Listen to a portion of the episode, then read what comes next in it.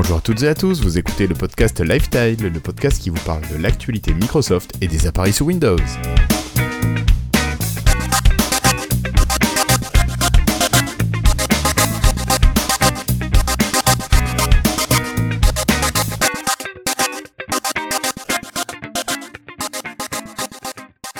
Bonjour, nous sommes aujourd'hui le jeudi premier février deux mille dix-huit et c'est l'épisode cent vingt-trois.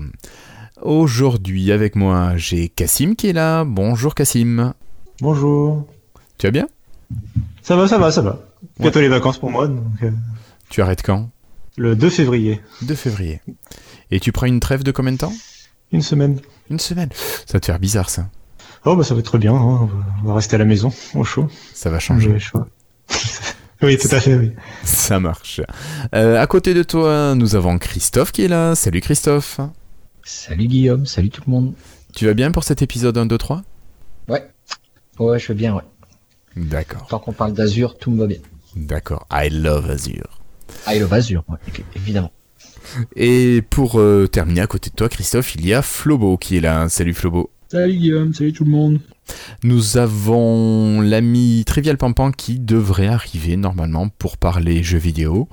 Euh, Florian aussi peut-être. Et puis nos camarades Patrick et David ne seront pas là ce soir.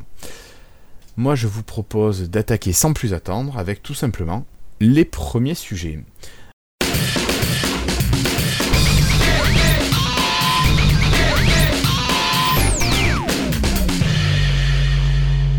Alors, euh, on va parler peut-être d'un dossier, alors Christophe qui n'est peut-être pas à ta tasse de thé, mais comme tu aimes Azure, tu vas peut-être rester avec nous, c'est le sujet Xbox. Alors, Kassim, il y a eu quelques news au niveau de la Xbox qui sont arrivées cette semaine, est-ce que tu peux nous en parler un petit peu, s'il te plaît ?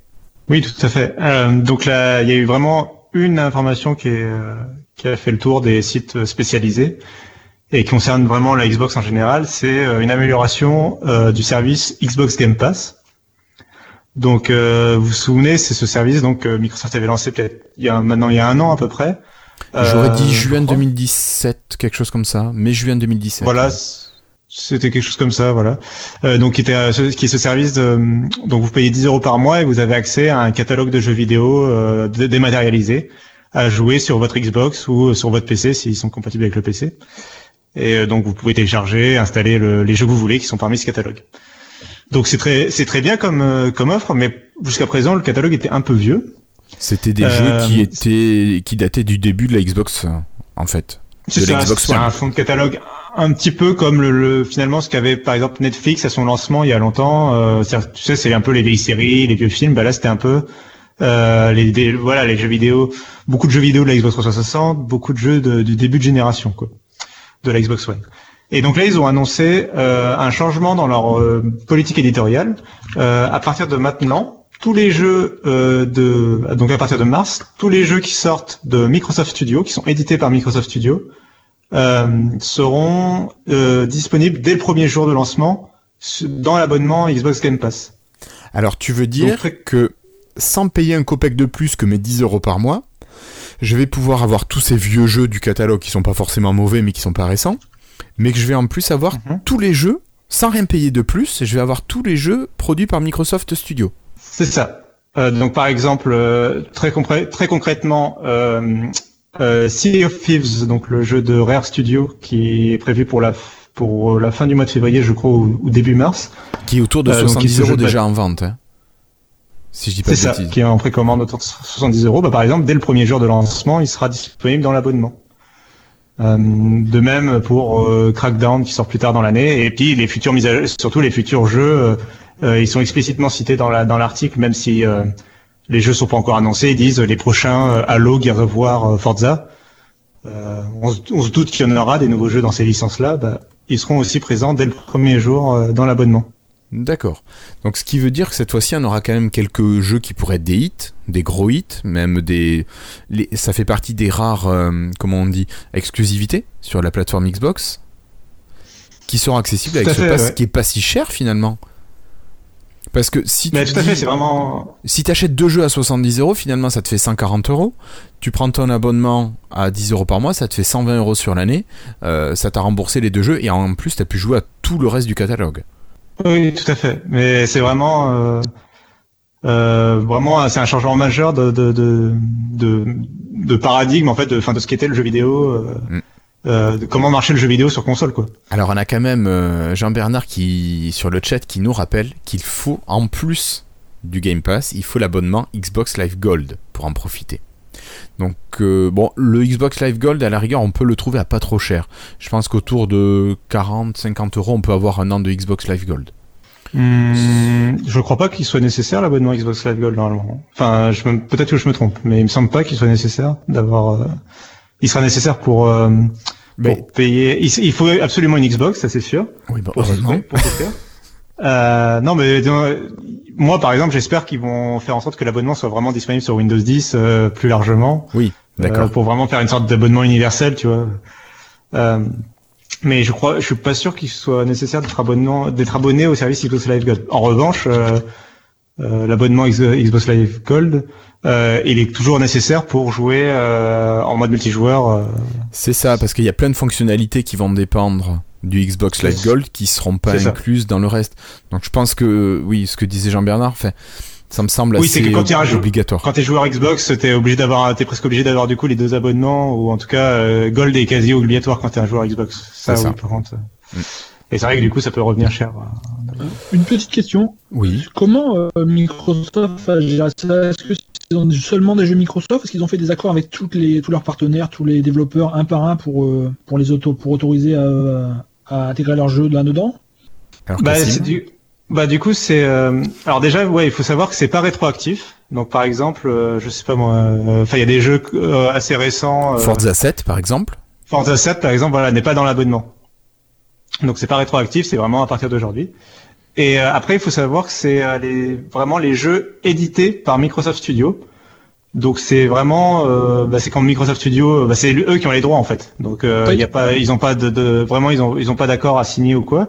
Euh, mais ça veut dire que des jeux comme Cuphead, par exemple, qui ont, qui était euh, donc ce jeu de plateforme qui est sorti il y a quelques mois, euh, il était euh, pas édité par Microsoft Studio. C'était un jeu euh, exclusif à l'univers Microsoft. Euh, Microsoft l'a beaucoup poussé en avant, ils ont donné, enfin ils ont aidé le studio à développer le jeu, et cetera.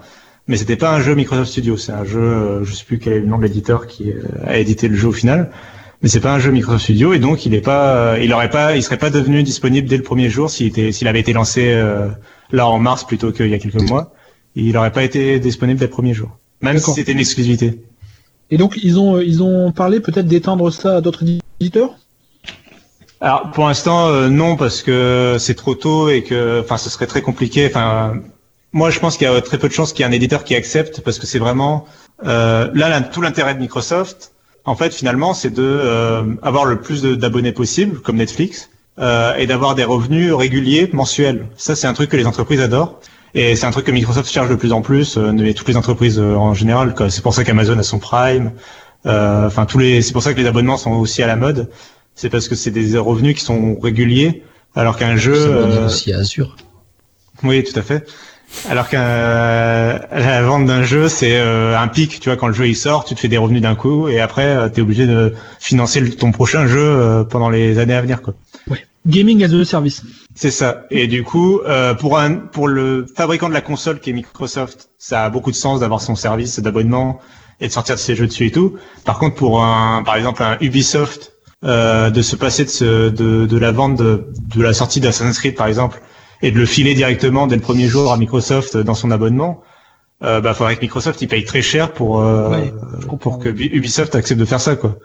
Après on peut imaginer peut-être au bout de, d'un an ou deux qu'ils accepteraient peut-être de mettre leurs vieux jeux dans le système. Enfin, et encore... Oui par contre oui, voilà oui. Ça par contre les vieux jeux ça euh, à mon avis là la stratégie de Microsoft c'est Euh, on convainc les éditeurs tiers de foutre leurs vieux jeux dessus, le, comme ça le, le back catalogue, le, enfin le, le fond de catalogue, le fond de, le fond de catalogue il, il grossit, euh, voilà de mois en mois, un petit peu comme quand par exemple Netflix rajoute Friends, tu vois, c'est une vieille série télé euh, qui a dix saisons, voilà, bah, c'est une série qui a, qui, a, qui a été terminée il y a vingt ans, mais ils le rajoutent il y a quelques mois ou quelques années, je sais plus, et bon bah c'est une série euh, voilà qui est bienvenue quand même. Ouais ouais, c'est une et, valeur sûre en plus.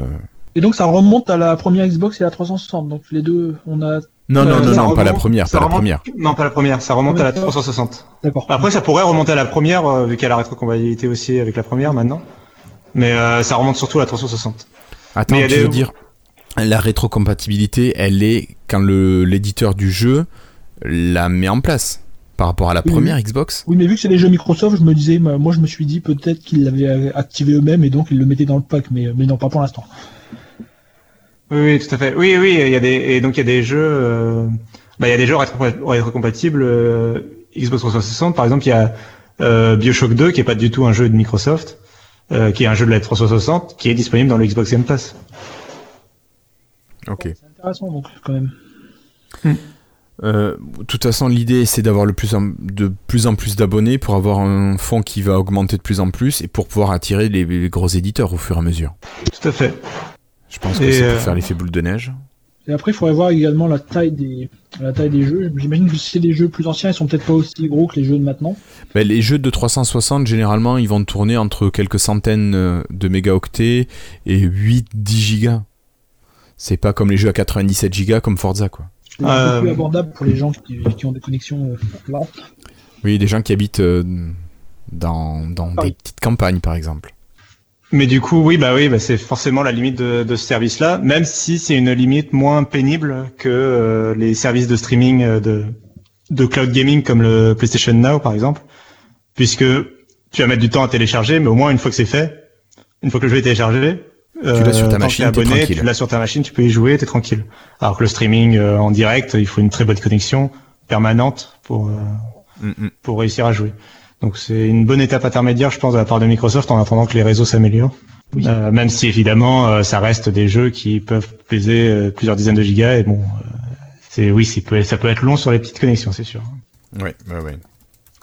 En tout cas, ouais, c'est vraiment un changement important euh, qui a été plutôt bien accueilli euh, par les joueurs et le grand public. Euh, tu vois, par rapport au, au lancement de. Euh, Par rapport au lancement de, de la Xbox One, je, quand vous, enfin, si vous vous souvenez de la Berezinax avait été, ouais, ouais, voilà, euh, de la Berezinax avait été. Là, euh, là, c'est clairement un truc qui va plutôt dans le sens du consommateur et qui a été très bien accueilli. Euh, ça veut aussi dire, voilà, que, enfin, ça veut aussi dire quand même que les jeux solo, par exemple, euh, comme le prochain Halo, euh, quand ils sortent, tu peux t'abonner un seul mois si t'as envie et jouer pendant un mois, finir le jeu solo. Et si le jeu multi il t'intéresse pas et euh, Et puis tu, et, tu et rends ton abonnement. Euros, quoi. Ouais. Donc c'est un pari quand même assez euh, ambitieux de Microsoft. Ouais, ouais, c'est pas mal. Alors, à, à la destination de quel public ça s'adresse, tout ça, d'après toi ? Bah c'est un peu, c'est justement c'est la question que je voulais vous poser. On en avait un peu parlé sur le Slack. Tout à fait. Parce Mais j'ai que... l'impression que ça change ce Game Pass finalement. Bah ouais, parce que alors euh, j'ai l'impression que pour moi euh, la, l'abonnement tel qu'il est maintenant, vu que c'est que un catalogue de fonds, comme on disait. Ça s'adresse plutôt à quelqu'un qui vient... Euh, pour moi, ça s'adresse à quelqu'un comme toi qui vient d'acheter la Xbox One il n'y a pas si longtemps. C'est ça, un et mois. Donc, euh, et en plus, toi, t'as pas eu de PlayStation quatre. Non. Donc, euh, donc t'as pas de jeu de cette génération-là, t'en as pas beaucoup.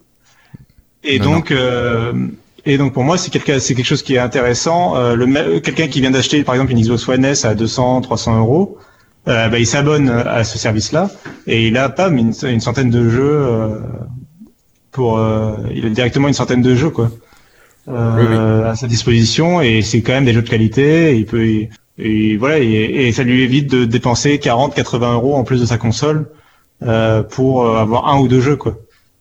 C'est vrai. Bon alors moi je t'avoue, même étant euh, un nouveau joueur sur euh, Xbox One, euh, ça m'a pas plus intéressé que ça. J'ai pas vu de titre qui qui, qui m'attirait moi au moment où j'ai acheté la console. Et j'ai plutôt préféré me tourner vers quelques vieux jeux sur Blu-ray là, que j'ai pu avoir à moins de dix euros. Plus après je me suis fait plaisir avec Assassin's Creed, le mmh. dernier. Ça a été un choix, en plus il y avait des promos donc c'était, c'était sympa, on arrivait à avoir des jeux à pas trop cher.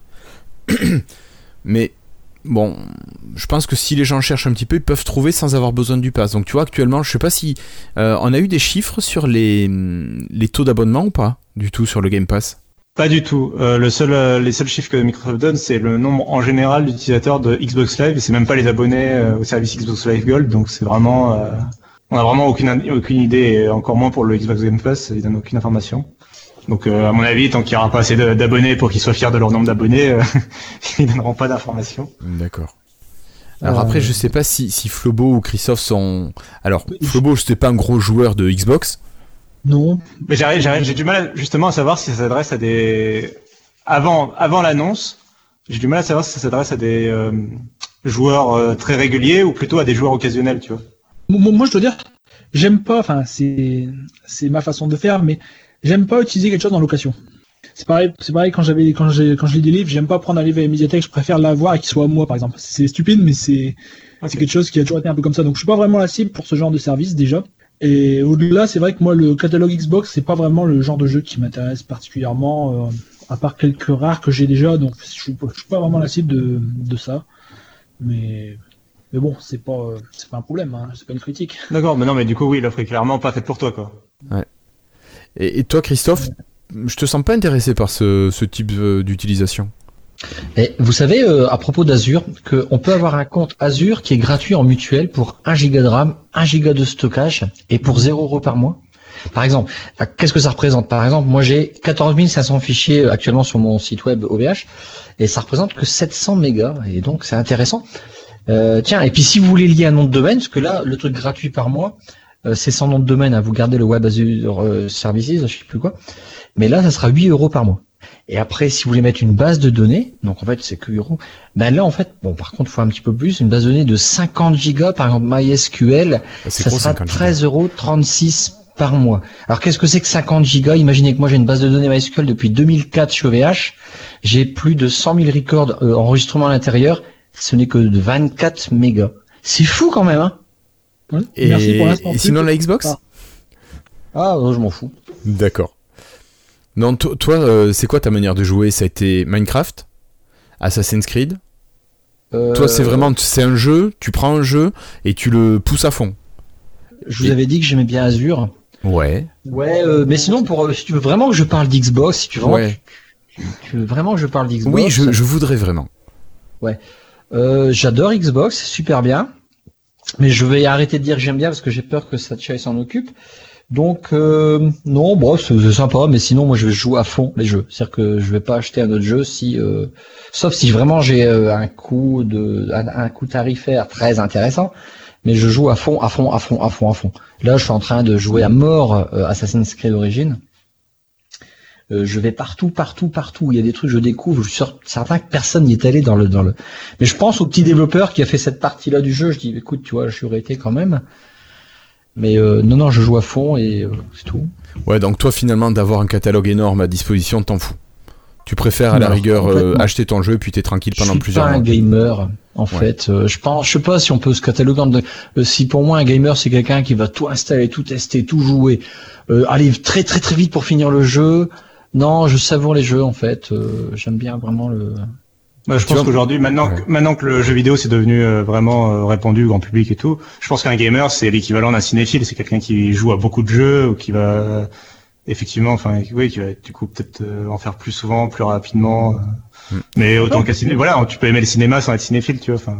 Oui, après c'est ça, la définition est difficile. Moi, par exemple, je sais que il y a des séries de jeux que j'aime bien. Je sais que je vais acheter le nouveau, mais j'ai du mal à. Je vais pas chercher par moi-même en général les nouveautés. Tu vois ce que je veux dire ? Une nouvelle série, je vais pas la, je vais pas la tester par moi-même. Si je vois des gens que qui me disent c'est bien, je vais peut-être tester, mais par exemple, moi, moi, je sais, j'ai pas la moindre idée de ce qui sort en jeu vidéo sur Xbox cette année. C'est... D'accord. Oui, mais, oui, je, je suis un peu comme ça.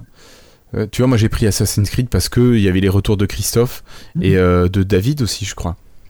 Et effectivement, mais après Christophe, je comprends. Assassin's Creed, c'est le style de de jeu, mais c'est magnifique. Des fois, t'as juste envie de t'y balader dedans. Là, en fait, j'ai juste après, une fois que j'aurai fini ça, je voulais acheter euh, jeu de voiture là, Horizon Forza sept ou six, ah, je sais plus. Voilà. Ouais. Forza. Mais j'ai encore le deux que j'ai pas fini. Et quand j'ai installé le deux sur le, la Xbox One X, euh, franchement, euh, d'abord j'avais toujours trouvé, même ça sur mon ancien écran euh, de la Xbox One normale, le jeu d'une qualité vidéo extraordinaire, mais même qui n'a pas été retravaillé en quatre K, H D R, tout ce que tu veux, le deux, il est euh, mais magnifique sur mon grand écran, quoi. Mais alors j'imagine ce que doit donner la version, la dernière version, mais je l'ai pas fini, donc c'est débile. Et en fait, si tu veux, après c'est aussi jeter de l'argent par les fenêtres, quoi. Ça me ferait chier. Euh, d'acheter un truc qui va me coûter soixante-dix euros et puis euh, jouer cinq minutes et avoir fait dix pour cent du jeu, quoi. Mais je comprends, je comprends tout à fait. C'est pour ça, à la, à la rigueur, justement, la nouvelle offre du Game Pass va être euh, complètement valable pour les gens com- que tu viens de décrire, Christophe, je pense. Ceux qui ont envie ouais, de, ouais. de goûter les jeux rapidement et de pouvoir euh, les torcher, euh, comme on dit, euh, au moins ceux-là, ils pourront le faire. C'est avis, qui sur le Slack qui disait « Ah, j'ai déjà fini la, le, la dernière euh, l'extension d'Assassin's Creed ». C'était Thomas. Euh, je me suis comparé à lui. Alors oui, il a fait pas mal de succès, mais il a raté plein de trucs, quoi. Il est passé à côté de plein de choses, mais plein de choses. Par rapport à ce que moi j'ai fait, à ce que j'ai vécu dans le jeu, par exemple. Donc, euh... Après, toi, tu as passé beaucoup de temps sur l'extension ? Bah, j'ai ah, pas fini. Ah, d'accord, tu l'as pas euh, fini. Je l'ai oui. installé le jour où elle est sortie, j'ai toujours pas fini. D'accord. Et tu as joué régulièrement ? Évidemment. Euh, ouais, ouais, ouais. J'ai joué, ouais, j'ai joué. Bah, aujourd'hui, j'ai pas pu jouer, mais sinon, je joue tous les jours. D'accord. Ouais, ouais, donc tu as quand même passé pas mal d'heures. J'en parlais en freestyle, tiens, de l'extension un petit peu. Ok, ça marche, donc je te pousse pas plus là-dessus. On n'a pas parlé de ceux qui sont pas vraiment contents de ce, cette nouveauté de Microsoft, ce sont les magasins de jeux vidéo. Ah alors oui, tu es viral, là. Bah, eux, déjà, je, si, si j'ai bien compris, ils font beaucoup de leur chiffre d'affaires sur l'occasion. Et donc, ils aiment oui. déjà pas beaucoup le fait qu'on va de plus en plus vers du dématérialisé.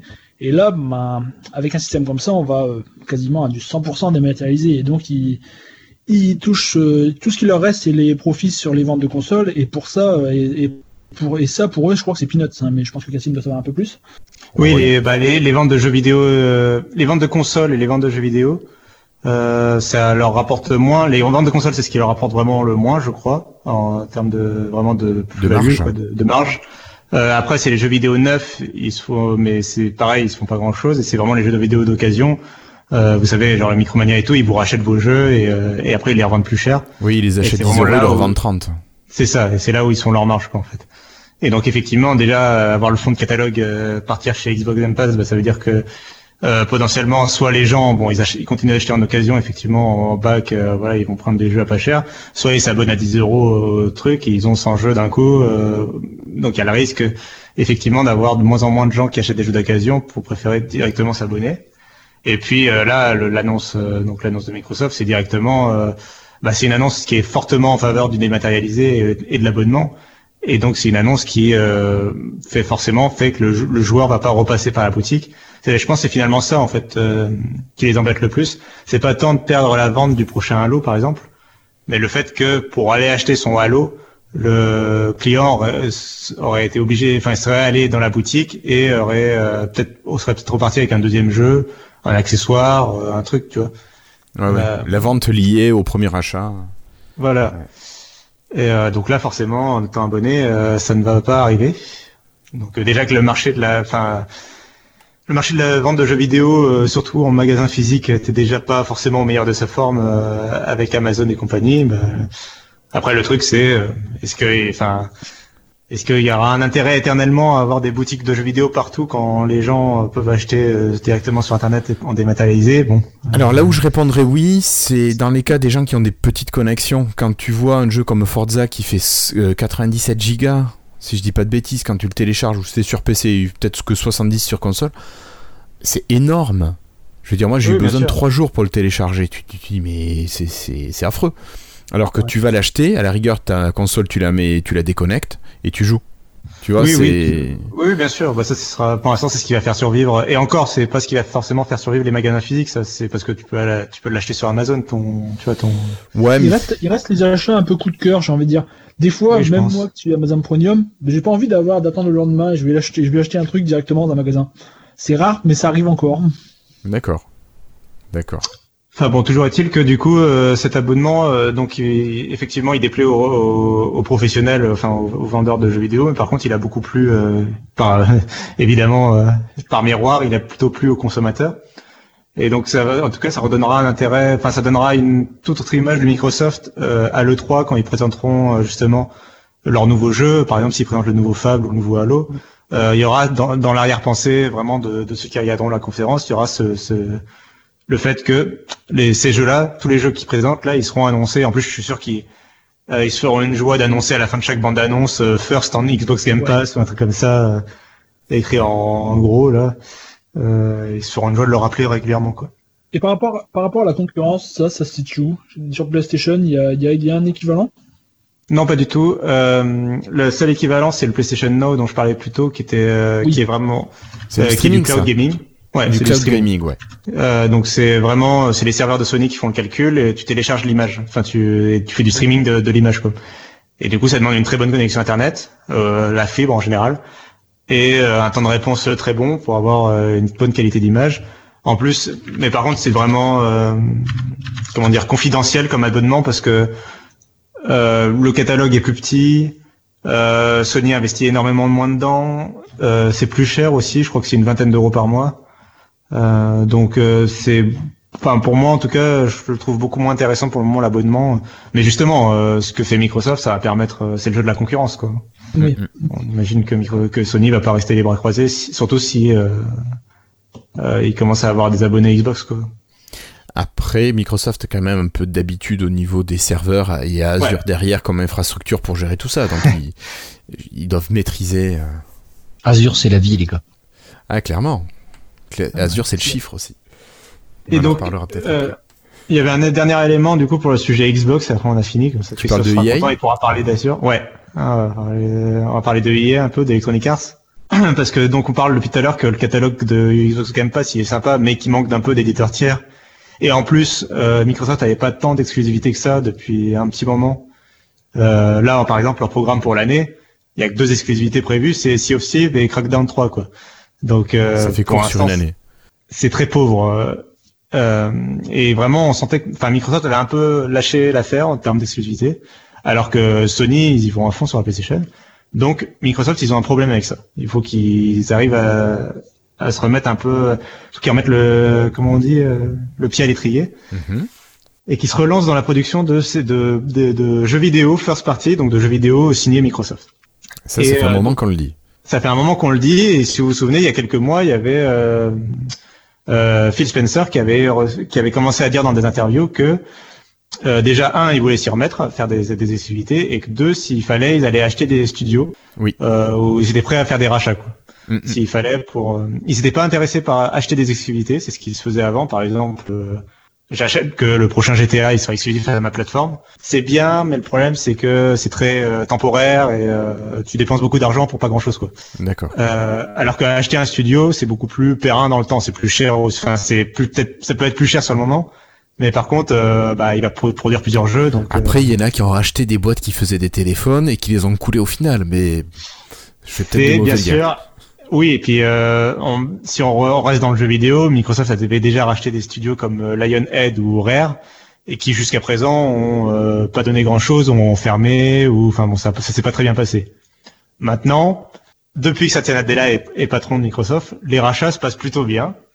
Euh, bon, le rachat de Nokia c'était avant lui, mais par exemple le rachat de Mojang, donc Minecraft, ça se passe bien quand même. C'était euh, pas sous l'époque de Ballmer ? Non, c'est son premier rachat à Nadella. D'accord. Et justement, c'était un truc grand public. Ben, c'est semi-grand public parce que lui, il voulait vraiment viser le marché de l'éducation avec. Donc, euh... ouais, enfin, moi, il y a quand même à discuter, même si j'adore Minecraft et l'éducation, euh, j'ai encore un peu de mal avec les deux ensemble. Enfin, bref. Ben, en tout cas, c'est lui, c'était son idée. C'était... Mm-hmm. C'est pour vraiment dire que c'est Nadella qui l'a fait, mais bon, c'était pas non plus trop pour le grand public, quoi. D'accord. Euh, mais euh, donc, c'était son premier gros rachat. Puis il y a eu LinkedIn aussi. Euh, dans les deux, pour l'instant. Tu vois, c'est les... on n'a pas foutu le feu à LinkedIn jusqu'à présent, donc ça passe. ça, c'est... ça se passe quand même mieux que, que d'autres achats qu'a pu faire Microsoft par le passé, quoi. D'accord. Bon, alors, donc, racheter un studio. Ouais, donc, ouais, donc racheter un studio. Et donc là, il y a eu la rumeur de Polygon, je vais un peu à l'essentiel, euh, qu'ils euh, réfléchissent à racheter un vrai gros studio. Et dans les noms qui ont été cités, alors bon, il y a Valve, mais Valve, dans l'article, les gens l'ont repris un peu vite, mais dans l'article, c'est vraiment écrit que il y a eu un, un petit murmure pour dire que peut-être Valve était dans la liste, mais bon, Valve, euh, on peut tout de suite écarter de la liste. Enfin, euh, ils vont, ils sont pas du tout intéressés par être rachetés.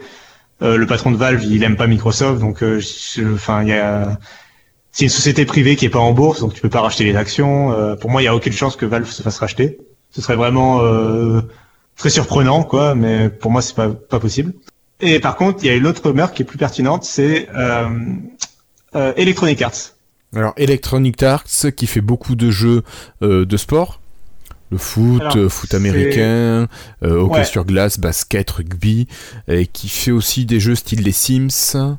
Ils font quoi d'autre ? Battlefield. Ouais. Euh, Battlefield qui est un gros jeu de tir, enfin ouais. qui est ouais, le rival de Call of Duty. Euh, oui, il y a bah il y a tout ce qui est Mass Effect, Dragon Age avec euh, BioWare. Oui, c'est vrai. Il euh, y a les jeux Star Wars. Ah, c'est eux ? euh, Ouais, euh, Star Wars Battlefront euh, notamment. Euh, donc ça fait quand même des grosses licences. Euh, c'est vraiment, enfin, ils ont une série. Ils n'ont pas forcément toujours les, fait les meilleurs jeux de la planète, hein, mais euh, mais ils ont vraiment une série de grosses licences euh, qui qui résonnent quoi. Et FIFA par exemple, c'est le, la sortie euh, chaque année, c'est la sortie culturelle la plus importante en France. Hein. Faut le, culturelle. Faut le savoir, oui oui, c'est de, bah c'est. D'accord. Oui, bon. C'est-à-dire que c'est, ça rapporte plus que les livres et les films et tout ça, donc euh, ça en fait la produit. C'est le produit culturel le plus vendu euh, chaque année. D'accord. C'est, c'est culturel parce que c'est un jeu vidéo, quoi. Oui, oui, oui, oui, culturel au sens large. Euh, mais euh, mais oui, donc euh, c'est quand même pas rien. Electronic Arts, c'est clairement, c'est en fait c'est le deuxième plus gros éditeur au monde avec Activision, euh, Activision Blizzard en fait. Hein. D'accord. Euh, et donc eux, par contre, ils sont en bourse. Eux, ils sont euh, on ne sait pas s'ils sont, si on a envie d'être achetés ou pas, mais bah, c'est une entreprise plus, euh, disons plus conventionnelle, quoi. Plus, euh, c'est une entreprise, euh, c'est une grosse entreprise comme il y en a d'autres, quoi. Euh, là où Valve, c'est plus un, c'était plus un, c'est plus un petit groupe euh, avec pas beau, peu d'employés, et cetera. Donc euh, c'est plus, c'est plus, c'est une, un autre sujet, quoi. Et alors du coup, est-ce que Microsoft rachèterait Electronic Arts? Là, la source, c'est un employé interne à Microsoft qui, apparemment, y réfléchissent. Donc, faut savoir que, alors comme voilà, dans le chat, on, on, on nous le fait remarquer, faut savoir que Microsoft, comme Apple, a rapatrié plein d'argent en ce moment euh, grâce à la loi de Trump sur les taxes. Pour faire court, euh, le, l'argent qui dormait, l'argent des grosses sociétés américaines comme Apple et Microsoft, qui dormait en Europe et euh, en Asie. Jusqu'à présent, si euh, les sociétés décidaient de le ramener en, dans le, en, aux États-Unis, ils payaient une taxe à, euh, à, au passage à la frontière, quoi. Et euh, cette taxe, cette taxe était assez importante, et du coup, ils préféraient euh, soit faire des rachats en Europe, soit euh, laisser dormir l'argent, quoi, ou le travailler, ou peu importe, mais ils le rapatriaient pas, quoi. Et donc là, il euh, y a Trump qui a fait une loi, en gros, qui baisse cette taxe-là, et donc il, Apple et Microsoft ont ramené beaucoup d'argent aux États-Unis, donc ils ont énormément de cash, et donc ils ont du cash à dépenser. D'accord, et donc ils pourraient racheter euh, un studio comme euh, E A. Après, est-ce que toi tu penses que c'est un, un, une rumeur qui est sérieuse ou c'est juste euh, un coup de fusil en l'air, manière d'attirer l'attention? Moi j'y crois pas trop parce que Electronic Arts, c'est, comme je disais, c'est le deuxième plus gros éditeur au monde et c'est, pour moi c'est trop gros pour Microsoft. Même pour Microsoft c'est trop gros. Euh, Electronic Arts aujourd'hui c'est trente-six milliards de dollars en bourse par exemple. D'accord. Et euh, ce serait le, ce serait, j'ai plus le chiffre en tête, mais ce serait un rachat qui serait plus gros que le rachat de LinkedIn ou euh, que le rachat de Nokia à l'époque. Pour un Microsoft qui vient à peine de se remettre à l'idée de peut-être faire un produit grand public de la Xbox, je les vois pas faire un rachat qui serait leur plus gros rachat de leur existence, tu vois. Tu me diras, quitte à faire quelque euh, chose, autant faire un truc énorme. Hein. Après, peut-être, hein, euh... voilà. Après, je vois pas. Ce qui, là, je vais dire ce qui va pas dans la rumeur, c'est je vois pas quel aurait intérêt à Electronic Arts à se faire racheter. Ouais. Euh, voilà. Là où je trouve ça crédible, en revanche, c'est euh, pour deux gros points. Un, Electronic Arts travaille déjà beaucoup avec Microsoft, donc ils sont déjà part... ils sont déjà potes. Euh, voilà. Donc ça facilite, à mon avis, l'idée qu'on on puisse euh, voilà trouver un rachat, un... trouver un deal, quoi, faire un accord. Le deuxième point, c'est E A, ils ont beaucoup de licences annuelles. Tu parlais de FIFA justement. FIFA, il y en a un tous les ans. Oui. Et du coup, pour un, un abonnement comme le Xbox Game Pass qui euh, qui se rapproche, euh, qui veut se rapprocher de ce que fait Netflix, bah c'est parfait quoi. C'est l'idée de, comme une saison de Stranger Things, t'aurais chaque année en octobre la nouvelle saison de FIFA quoi. Et même un jeu comme euh, Les Sims qui est moins saisonnier, mais qui par exemple euh, t'as euh, régulièrement des extensions. C'est un jeu beaucoup, t'as le jeu de base et après les extensions. Et t'as Electronic Arts qui aime bien en sortir. Bah là, pareil, ce serait parfait pour un abonnement. T'aurais le jeu de base et régulièrement t'aurais des petites mises à jour euh, tous les mois, euh, tous les quelques mois, euh, qui te rajouteraient des éléments. Pouf, t'as ton, euh, t'as ton add-on. Voilà, ouais. Et du coup, t'aurais envie de rester abonné, tu vois. Et donc, ça, aurait, ça, pour moi, ça aurait beaucoup de sens. Sur la manière de fonctionner des, des différentes licences d'E A avec la manière de fonctionner de Microsoft, d'accord.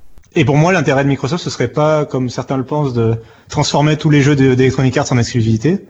Parce que je pense que si FIFA, par exemple, demain ne sort plus sur PlayStation, bah, c'est laisser la, la place libre à un concurrent, finalement. Mm-mm. Pour moi, si Microsoft rachetait Electronic Arts, euh, si j'étais eux, euh, Electronic Arts, le, le, je, genre, je, il continuera à faire ce que fait Electronic Arts, c'est-à-dire des jeux multiplateformes, sauf que l'argent reviendra à Microsoft. Et, euh, et par contre, tu fais en sorte que les jeux ils sortent dès le premier jour sur le Xbox Game Pass pour pousser ton abonnement. Et du coup, ça ferait que, les, en gros, les joueurs qui ont une PlayStation quatre et une Xbox, par exemple, euh, bah, soit t'achètes FIFA sur la PlayStation quatre et il te coûte soixante-dix euros, soit t'es abonné au Xbox Game Pass et pour dix euros par mois, t'as déjà accès à FIFA en fait. Ah ouais. ça pourrait être une manière d'écraser la concurrence. Partiellement. Pour moi, là, ce, ce serait un, là, tu vois, c'est, on, on râlait souvent quand Microsoft sortait des applications sur Android et iOS. Là, pour moi, ce serait intelligent de pas, euh, de sortir partout, mais en même temps d'avantager un petit peu ta propre plateforme en, est, en, en poussant ton abonnement, tu vois. Ouais, ouais, ouais. Ben, c'est ce qu'on voulait déjà à l'époque, hein, avantager sa propre plateforme. Oui, c'est sûr.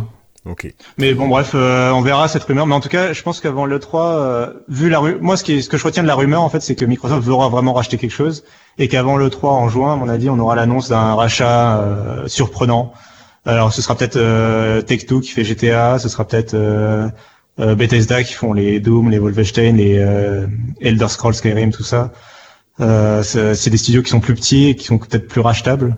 Euh, Electronic Arts, ça me paraît gros, mais bon, peut-être. Euh, par contre, ce serait une révolution dans le jeu vidéo. Hein. Ce serait de l'ordre. Enfin, pour moi, ce serait une, une information aussi importante que euh, Disney qui rachète la Fox, tu vois.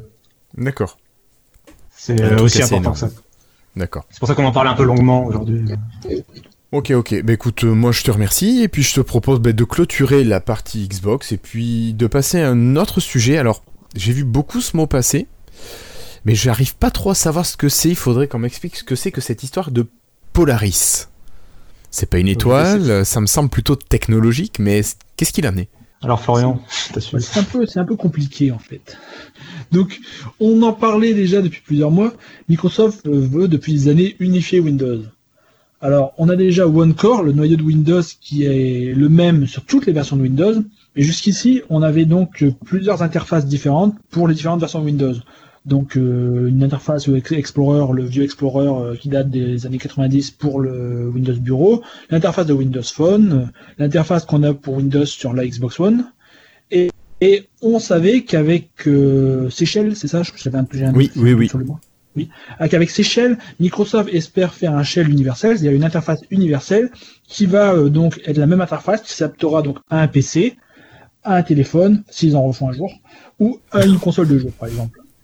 Pardon. Eh bien, ce, ce Polaris, ce serait cette idée d'interface universelle, ce serait la variante P C. C'est bien ça ? Alors moi, je ne sais pas. J'attends de vous que vous m'expliquiez. J'ai, j'ai eu beaucoup d'articles, hein, donc c'est ce que j'ai, c'est ce que j'en ai retenu. Donc c'est que, par exemple, lorsque cette interface universelle sera en mode P C, ce sera Polaris. Lorsqu'elle sera en mode mobile, ce sera Andromeda. C'est, oui, et, c'est plus ou moins ça, oui, c'est ça. Et sur un appareil, on ne sera pas obligé d'avoir les deux. Par exemple, si un appareil est purement mobile, on ne mettra pas Polaris, on mettra que Andromeda dessus. Mais tout ça, ce sera en fait une sorte de, ce sera juste adapter le même, adapter le même interface, à, la même interface à chaque type d'appareil. À terme, ça devrait remplacer sur les appareils, euh, les appareils bas de gamme Windows, enfin les appareils Windows dix S, pas, je sais pas, c'est pas bas de gamme, c'est des appareils euh, simples. Limités, quoi. Oui. Pardon ? Limité. Oui, limité, c'est ça que je cherchais. Ça devrait remplacer, par exemple, Windows dix S sur les appareils limités, donc, et où on n'aurait pas donc tout ce vieux, tous ces restes de code qui datent des années quatre-vingt-dix de Windows avec Win trente-deux, tout ce qui est, par exemple, le, l'explorateur de fichiers, Windows Explorer, tout ça, ça devrait, ça, ça, de, ça ne devrait pas être dans ce système. On devrait avoir un Windows très basique, universel, et cent pour cent moderne. Bien sûr, Arrête, ça ouais, ça... le, le Windows classique. Le Windows classique sera toujours disponible au-dessus pour ceux qui veulent l'utiliser, avec toute la rétrocompatibilité euh, qu'on connaît depuis toujours. En fait, pour moi, j'ai l'impression que c'est le but, c'est d'avoir un Windows. Euh, ce serait pas le remplaçant du, du vrai Windows, hein, mais ce serait d'avoir un, un Windows à proposer aux fabricants qui soit que fait de trucs modernes, de briques modernes, et qui soit qui est pas un, une ligne de code qui date de pas, de, enfin qui date d'avant euh, deux mille dix, quoi, en gros. Euh, ce serait vraiment se débarrasser de tout ce qui est un peu ancien et, euh, et avoir vraiment une sorte de, de nouvelle version de Windows euh, sans que ça faille forcément remplacer le vrai Windows. Ce serait vraiment pour des cas très particuliers, quoi. Mais j'ai, j'ai l'impression en fait c'est l'inverse de ce qu'on a actuellement avec Windows dix. Windows dix, bon, il y a tout le système moderne, mais le système moderne, tu sens qu'il est construit au-dessus du le Windows du vieux Windows qui est toujours là. Par exemple, on voit que le système de Windows Explorer, c'est toujours le vieux système, l'explorateur de fichiers, c'est toujours le, le vieux système explorateur de fichiers des années quatre-vingt-dix. J'ai l'impression que c'est l'inverse. Ils veulent que Windows, la base, soit le Windows moderne et qu'au-dessus, on puisse ajouter, si on veut, tout ce qui est legacy, les anciens trucs, si on en a besoin, mais que ce soit pas là si on n'en veut pas. Vous avez vu les trucs qui sont sortis sur les apps Win trente-deux, là ? Ah, euh, ça, oui, j'ai vu ça, mais alors j'ai pas bien compris ce RAIL et ce VAIL. Wow. en fait, euh, ils vont faire que les apps Win, en fait, comme il n'y a plus rien, en fait, tout va être euh, par rapport à un serveur Azure, Azure, I love Azure. Yes, you love. Et euh, du coup, les A P I, tout ça, parce qu'il n'y aura plus d'A P I Win trente-deux, mais tout sera en fait package a priori, hein, dans ce que j'ai compris, euh, dans un, elles seront virtualisées euh, via un service Azure, en fait.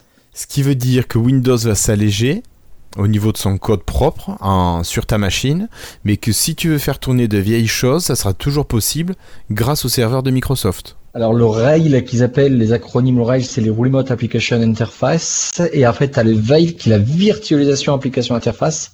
Euh, donc ça va, c'est des couches, mais alors je sais pas comment ça va s'imbriquer ou être utilisé, mais ça va être des couches logicielles, mais euh, je sais pas, le remote c'est que à distance, donc t'as une application qui est qui est euh, qui va utiliser des A P I mais qui qui sont distantes. Alors là je ne sais même pas comment ça va pouvoir tourner. En fait, alors, c'est ta... si je comprends bien, tu auras le logiciel qui tournera dans un sur un serveur euh, comme ce que faisait un peu H P avec son téléphone. Euh, son c'est un peu ça, j'ai l'impression. Ou alors tu as la virtualisation de l'application, euh, un peu, bah, que, enfin c'est tout. Là, là ça, c'est Centennial dans une boîte, enfin, c'est... un peu comme une application du store, quoi. Voilà. Un peu, un peu comme du remote desktop, quoi. Oui, oui, oui. Alors, je sais pas comment ils vont concocter ça. Je sais que, alors, de toute façon, je pense pas que Microsoft puisse s'affranchir d'éditeurs comme moi. Alors, oui, je pense qu'ils pensent qu'à moi.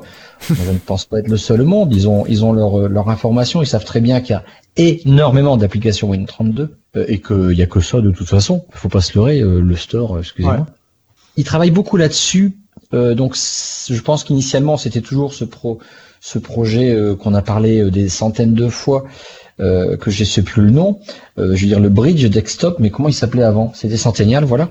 Oui. Alors ce qu'ils ont fait récemment, c'est que euh, c'était pas prévu qu'on en parle, mais je vous en parle parce que c'est un peu le sujet pour vous dire qu'ils ne, ils font quelque chose avec les, les applications Win trente-deux. C'est quand même une préoccupation. On peut pas s'affranchir de tous les éditeurs au monde, parce que de toute façon, les utilisateurs de Windows dix au bureau, eh bien c'est des applications Win trente-deux qu'on, qu'on se. Je pense que majoritairement, oui, c'est du Win trente-deux, oui. Bah, c'est quatre-vingt-dix-neuf virgule neuf pour cent, excusez-moi. Après, non, non, mais je, je sais pas, parce que dans les grandes boîtes, ils peuvent très bien développer des applications Windows dix sur leur store d'entreprise et ne les publier que sur les stores d'entreprise. Donc, on n'est pas forcément au courant de tout ce qui existe. Non, mais après. Sincèrement, non, je sais pas. Boîtes, non, mais des grosses boîtes, c'est comme en, en France, on va dire, mais le plus grand employeur, c'est les petits artisans, hein, c'est ça. Et les grosses boîtes, oui, il y en a beaucoup des grosses boîtes, mais à ton avis, il y a combien de petites boîtes ? Oh, ben, beaucoup, non, que, mais ça, c'est clair. Il y en a même beaucoup plus. Bien beaucoup sûr, bien plus. sûr. Donc, si tu veux, euh, oui, alors oui, les grosses boîtes où ils sont cent mille, ils ont des trucs vertueux. Oui, mais alors, euh, je pense que le nombre de petites boîtes, ils sont euh, majoritaires.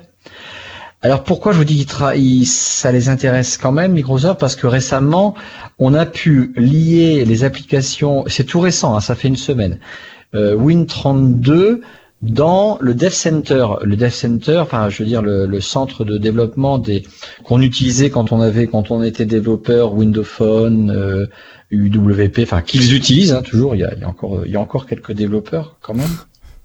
Quelques-uns. Donc en fait, euh, comment ils ont fait ça ? C'est-à-dire qu'on peut avoir maintenant un système analytique des applications Win trente-deux sans rien faire. Hum, euh, faut pas être développeur pour savoir faire ça. Toutes les applications euh, d'un bon éditeur, genre, par exemple, oh bah moi, les tiennes, soft point com, c'est-à-dire que par exemple, soft point com, en fait, on va signer nos applications avec une clé. Donc, une clé pour l'avoir, bah, vous les payez minimum un an, deux ans, trois ans, plusieurs années. Euh, qu'est-ce que c'est que cette clé-là ? Ça va authentifier que c'est un éditeur connu, entreprise, et cetera. Quand tu payes ça, de toute façon, tu as un appel des États-Unis ou d'une filiale en France. Par, la plupart du temps, c'est Symantec. Moi, c'est Symantec. Ils t'appellent, ils te vérifient, ils te posent des questions pour savoir si tu es vraiment euh, euh, qui tu es et qu'est-ce que tu es en train de signer. D'accord, donc c'est assez sérieux quand même. Il ouais. peut y avoir des failles, mais c'est quand même un truc assez bien foutu. Et là, après, ils te donnent un certificat. Donc, tu as un certificat perso. Puis, enfin, vous connaissez le principe des certificats. Oui. Et donc là, tu signes ton application. Ce qui fait que quand tu l'installes, vous avez le petit pop-up qui existe depuis Vista où ça te dit euh, « Bon, ok, c'est, on, on sait qui c'est. » Donc, il te met le nom de l'entreprise d'ailleurs juste avant que tu exécutes le programme. Alors, qu'est-ce qui se passe pour Microsoft ? C'est que du coup, Microsoft, il peut reconnaître cette application-là. Quand une, un, un logiciel, il crache, euh, vous savez, les petits trucs où on renvoie... Euh, c'est en, c'est, c'est euh... Vous m'entendez ? Oui, oui, on t'entend. Tu parlais de quoi, de la télémétrie ? Skype, il vient de me faire un truc, là, je sais pas quoi. Euh... Qu'est-ce qu'il me dit? Votre connexion? Ah d'accord. Euh, donc euh, ça part chez Microsoft. Je sais pas si vous êtes déjà posé la question de ce que faisait Microsoft de ces machins-là. Donc il existait des choses où on pouvait avoir des informations, mais là ils l'ont simplifié à une extrême. C'est-à-dire que vous allez dans le Dev Center, vous téléchargez un petit binaire de Microsoft et vous signez avec votre clé ce petit binaire. Et vous le renvoyez à Microsoft. Sous quarante-huit heures, Microsoft du coup, il va aller regarder, il va vous redonner tous ces logs en, comparais- en comparant euh, bah, ce que vous avez signé et euh, bah, les applications qui ont planté, qui ont la même signature. Donc tu veux dire que tu peux voir à peu près que hier, par exemple, ton application a crashé trois fois et que le lendemain, elle a crashé cent sept mille fois? Alors un truc assez rigolo, c'est que sur un de mes exécutables, je suis en train de m'y connecter, j'ai un problème avec un client. J'ai un problème avec un client qui, en fait, son, son lecteur réseau, le matin, quand il, il relance son P C, il y a une croix rouge. Vous savez, le truc n'est pas ouais. reconnu. Et il se met pas tout seul. Mon application... Euh, je ne sais pas le reconnecter tout seul, moi. Il faut que l'utilisateur il aille dans son explorateur, il double-clique sur son raccourci réseau, et là, il n'y a plus cette croix rouge parce que Windows a refait sa mécanique pour retrouver le chemin. Mais moi, mon programme, il, il crache, et puis je ne l'ai pas protégé à ce niveau-là. Donc, je, je vais le faire. Et ce, ce gars-là, en fait, j'ai eu, en trente jours, mille cent quatorze plantages. Punaise. De cet exécutable-là. Je le suis en fait avec ce, ce truc-là. Et quand je regarde les crashs, je clique sur le crash. Alors, je suis en train de le faire en même temps que je parle. J'ai euh, toute l'information, tout ce qu'ils appellent les défaillances, qu'en plus c'est francisé. Et c'est un même client qui a un Lenovo. Et enfin, euh, je, je peux savoir si je peux récupérer en fait ensuite euh, tous les là comme par exemple c'est un, je sais pas ce que ça veut dire, H E A P corruption actionable. De l'exécutable inconnu. Bon, Microsoft ne comprend même pas le truc, mais en fait après j'ai tout le, vous savez tout ce qu'on appelle les dumps, les dumps, je sais plus comment ils disent ça. Bon après c'est pareil là, c'est euh, j'y pige rien, là, c'est tous ces dumps là euh, franchement, euh... et c'est toujours la même bécane. Donc c'est un Lenovo trente A sept sept mille N F R qui plante avec j'ai la version du système d'exploitation, euh, j'ai une procédure d'appel, la, le rapport d'appel des procédures. Voilà ce que je vous disais que c'est pour moi imbitable. Euh, je pense qu'il faut, faut être docteur en info pour comprendre un peu ce qui se passe là-dedans. Certains ils comprennent, mais moi je comprends absolument rien. Mais voilà, c'est assez, c'est bien foutu et ça veut dire que Microsoft, du coup, est en train de nous préparer quelque chose d'assez sympa, je pense. En voyant ça, ils, ils font pas ça gratuitement, c'est pas, c'est pas cadeau, il y a rien de cadeau, c'est une entreprise. Mais en tout cas, le Centennial, il progresse et il progresse de manière extrêmement simple et j'en suis très très content. En tout cas, alors, pour l'instant. Juste Christophe, je ferme ma parenthèse. Euh, pour préciser, euh, là, tes statistiques de retour euh, sur les crashs des applications, ça marche pour tous les points exé ou ça marche que pour les points exé qui ont été mis dans un bloc Centennial?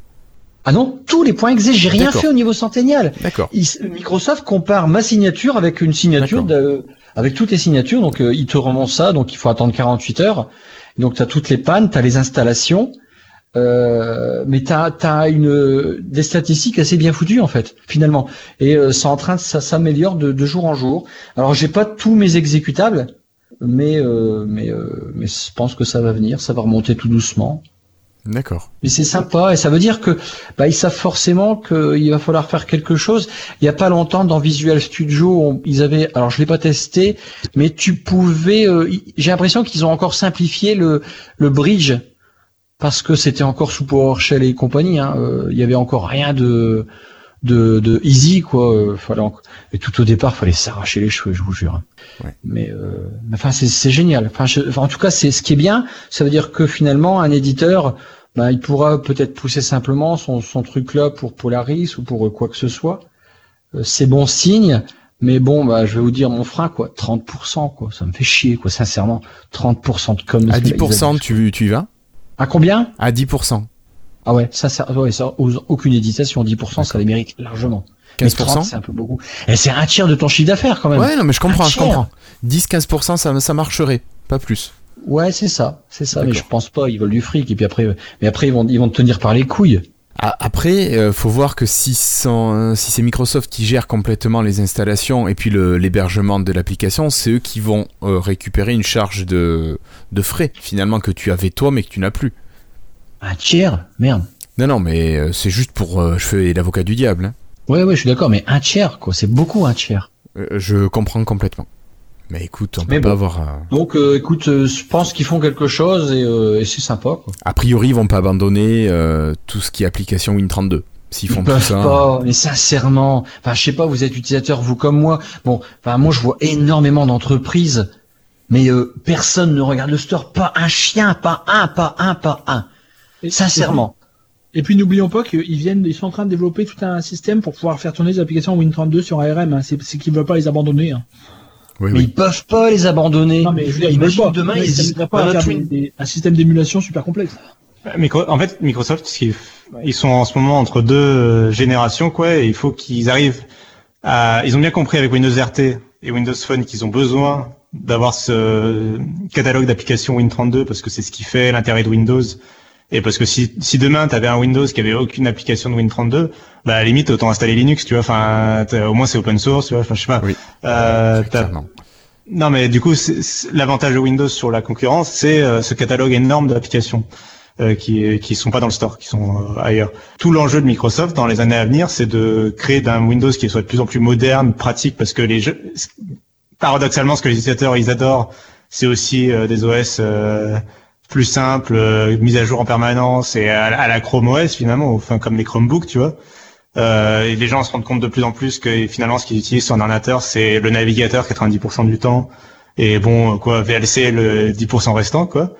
Et donc ils n'ont pas forcément besoin d'un ordinateur complet sous Windows dix pour ça. Et donc ça, en fait Microsoft ils essayent à la fois de réussir à proposer un système pour ceux qui veulent un Chromebook, l'équivalent d'un Chromebook, et en même temps de proposer un système qui soit toujours capable de faire tourner tous ces logiciels qu'on, qu'on apprécie et de garder cette force-là.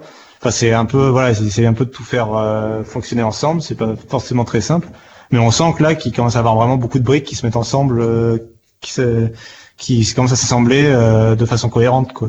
Mmh. Entre Polaris, Windows Core, ce que vous disiez la Windows dix sur A R M, ce genre de choses, on sent que ça y est, on commence vraiment. C'est long. C'est long, mais en même temps, enfin, c'est tellement. Euh... Enfin, c'est, c'est, ça doit pas être évident quand même d'arriver oui, à voilà, gérer tout ça. ça. Bah non, parce qu'ils se tapent quand même des, des ancêtres à gérer encore, parce que on, on en parlait sur le Slack, mais il y a des logiciels qui ont qui ont pas loin de trente ans qui tournent toujours. Je non sais mais pas. Euh, oui, c'est ça. C'est ouais, compliqué de toute façon. Mais bien sûr. Et le mec, il est tout seul. Alors déjà, quand il débug Skype, ça lui prend du temps. Non, mais Skype, euh, c'est le stagiaire du stagiaire. Donc euh, non, mais ça, ça. Et puis il fallait, il fallait attendre que Windows dix soit fini, quoi. Mais comme il sera jamais fini, c'est la merde. C'est ça. En fait, les mecs, ils travaillaient sur ça pour Windows onze, en fait, et ils ont pas reçu le mémo euh, qu'il n'y en avait pas de Windows onze. Ok. Bon, je sais pas, vous avez d'autres choses à rajouter là-dessus ou on passe à la suite de manière un peu plus légère ? Je pense qu'on en reparlera quand le projet avancera, non ? Oui, bien sûr, ça marche. Euh, dans les autres news, vous aviez parlé euh, de Groove. Euh, Groove, vous savez, c'était le lecteur et le service de musique en streaming de Microsoft. Le service de streaming a disparu, il reste l'application. Alors, elle a revu euh, récemment, euh, elle a été complètement refaite, sans, enfin complètement, elle était en grande partie refaite, l'interface a été refaite, le Fluent est arrivé grandement, et euh, je sais plus, c'était toi Flobo qui en parlait sur le Slack. Oui, et en plus ils ajoutent des nouvelles fonctionnalités assez sympathiques, euh, par exemple maintenant lorsqu'on lit, une, on lit de la musique, on peut automatiquement faire changer l'arrière-plan du bureau euh, en la photo du, de l'artiste. Ouais. C'est un peu ce qu'on avait sur Windows Phone avant, maintenant c'est directement sur le bureau. Alors c'était sur le lock screen, là aussi ça sera sur... Euh... Oui, le lock screen, enfin encore, on pouvait déjà lock screen, on peut toujours, maintenant on peut changer aussi sur le bureau. Sur le bureau, peu. D'accord. Ok. Bah, ça, ça bug un peu, hein, parce que euh, derrière, le bureau synchronise le fond d'écran. Oui. Alors euh, moi euh, j'ai tenté et ça n'arrive pas à suivre pour l'instant, mais je pense que c'est juste qu'ils n'ont pas encore bien pensé le fonctionnement de tout ce bazar. Pas bien grave. Que toi tu lis euh, tu lis en aléatoire ou tu lis par album euh, en aléatoire. D'accord. Donc s'il est obligé de changer de fond d'écran. À chaque, à chaque chanson, il aime pas trop. Voilà, ouais, parce que si tu lis par album, il change une fois et après oui. T'es tranquille. Ouais. Mais voilà, c'est vrai que c'est une application qui continue à évoluer, c'est c'est presque étonnant de dire tiens euh, Groove continue à évoluer alors qu'ils ont tué le service. Ça reste l'application de lecture de musique par défaut de Windows. Voilà. Il, y en a, il y en avait une avant l'arrivée, l'arrivée du service de musique. Bien sûr. Donc il y avait ça. Euh, ensuite, alors il y a eu une grosse discussion sur, euh, sur le Slack. Euh, c'était à propos d'une application qui est arrivée sur Android. Est-ce que là vous pourriez vous en, nous en parler un petit peu, d'expliquer tout ça là ? Oui, bon, c'est, de, c'est un, petit, un, un petit scandale comme il y a régulièrement avec Microsoft qui a fait, un petit, qui a fait débat. C'est juste que sur Android, on a une application Bing Maps et depuis, euh, depuis le début, elle permet de faire une, re- une recherche universelle avec une recherche locale au passage. Par exemple, si je cherche magasin, ça me dit euh, les, la liste des magasins qui sont autour de chez moi. C'est comme on avait à l'époque sur Windows Phone sept avec les huit, je crois, avec la oui. recherche universelle, euh, le bouton rechercher. Euh, c'était exact, ça fonctionne exactement pareil. Et il y a eu une mise à jour de l'application il y a quelques jours qui remplace Bing Maps par Google Maps. Alors si on cherche dans l'application Bing euh, un lieu, ça cherche plus sur Bing Maps, maintenant ça cherche sur Google Maps. Alors ça, il euh, y a eu une autre mise à jour de cette application et c'est resté. Moi je me suis dit c'est pas oui, possible, oui, ils oui, ont fait un canular. C'est, c'est volontaire, c'est purement volontaire. Ils, ils ont viré Bing Maps de Bing, de l'application Bing. Alors, Donc, euh, on a des infos pas du tout parce que est-ce que c'est parce que Google Maps pourrait sur Android non. apporter plus d'informations ? Est-ce que non. Bing Maps était bridé sur Android ou on n'en sait absolument rien ? euh, Non, on n'a pas, on a, on a aucune information là-dessus. Microsoft n'a pas communiqué. Par contre, il semblerait qu'il y ait plus beaucoup de mises à jour de Bing Maps euh, du côté de Microsoft. Microsoft a fait un accord, si on se rappelle, lors du rachat de Nokia avec euh, HERE pour dire que qu'ils aient le droit d'utiliser les données de HERE comme si elles leur appartenaient. Et cet accord était renouvelable par Microsoft autant de fois qu'ils le veulent. Et en fait, d'après ce que j'ai lu, depuis, Microsoft ne fait plus vraiment évoluer Bing par lui-même. Ils utilisent vraiment simplement les données HERE de Nokia. Enfin, c'est même plus Nokia maintenant, parce que je crois que HERE a été revendu derrière à un consortium, enfin, un consortium différent. Enfin, bon, c'est pas grave, c'est pas le problème. Là, on arrive à la fin de... De, la, de l'accord qui était valable pour cinq ans à la, à la vente de Nokia, donc c'était en deux mille treize, donc on doit arriver en deux mille dix-huit, on doit y être. Hein. Et donc il y a des gens qui se demandent si c'est pas un, si ça veut pas dire que Microsoft va se retirer de la cartographie. D'accord. Alors est-ce que Microsoft avait une réelle plus-value par rapport euh, aux autres ? Est-ce que c- de toute façon, c'est pas eux qui faisaient la cartographie. Est-ce qu'ils rajoutaient réellement les points d'intérêt ou est-ce qu'ils reprenaient les données locales comme avec par exemple Page Jaune ? À, à l'époque, il le faisait, mais depuis quelques années, j'ai l'impression, à, à ce que j'ai lu, hein, moi je n'ai pas non plus été voir les, les données Bing en détail, mais à ce que j'ai lu, depuis l'accord avec HERE, ils se retirent, en fait, ils utilisent plutôt les données des autres plutôt que de continuer de faire évoluer le leur. D'accord. Okay. Après, euh, il faut il voir. Il me semble qu'à l'époque de Windows huit, euh, au début de Windows dix, ils avaient, ils avaient, ils avaient vraiment, enfin, ils voulaient vraiment se lancer. Euh... Je me rappelle qu'ils présentaient en grande pompe des nouveautés, des nouvelles versions, des euh, nouveautés, genre la vue. Euh, Un peu hélicoptère des...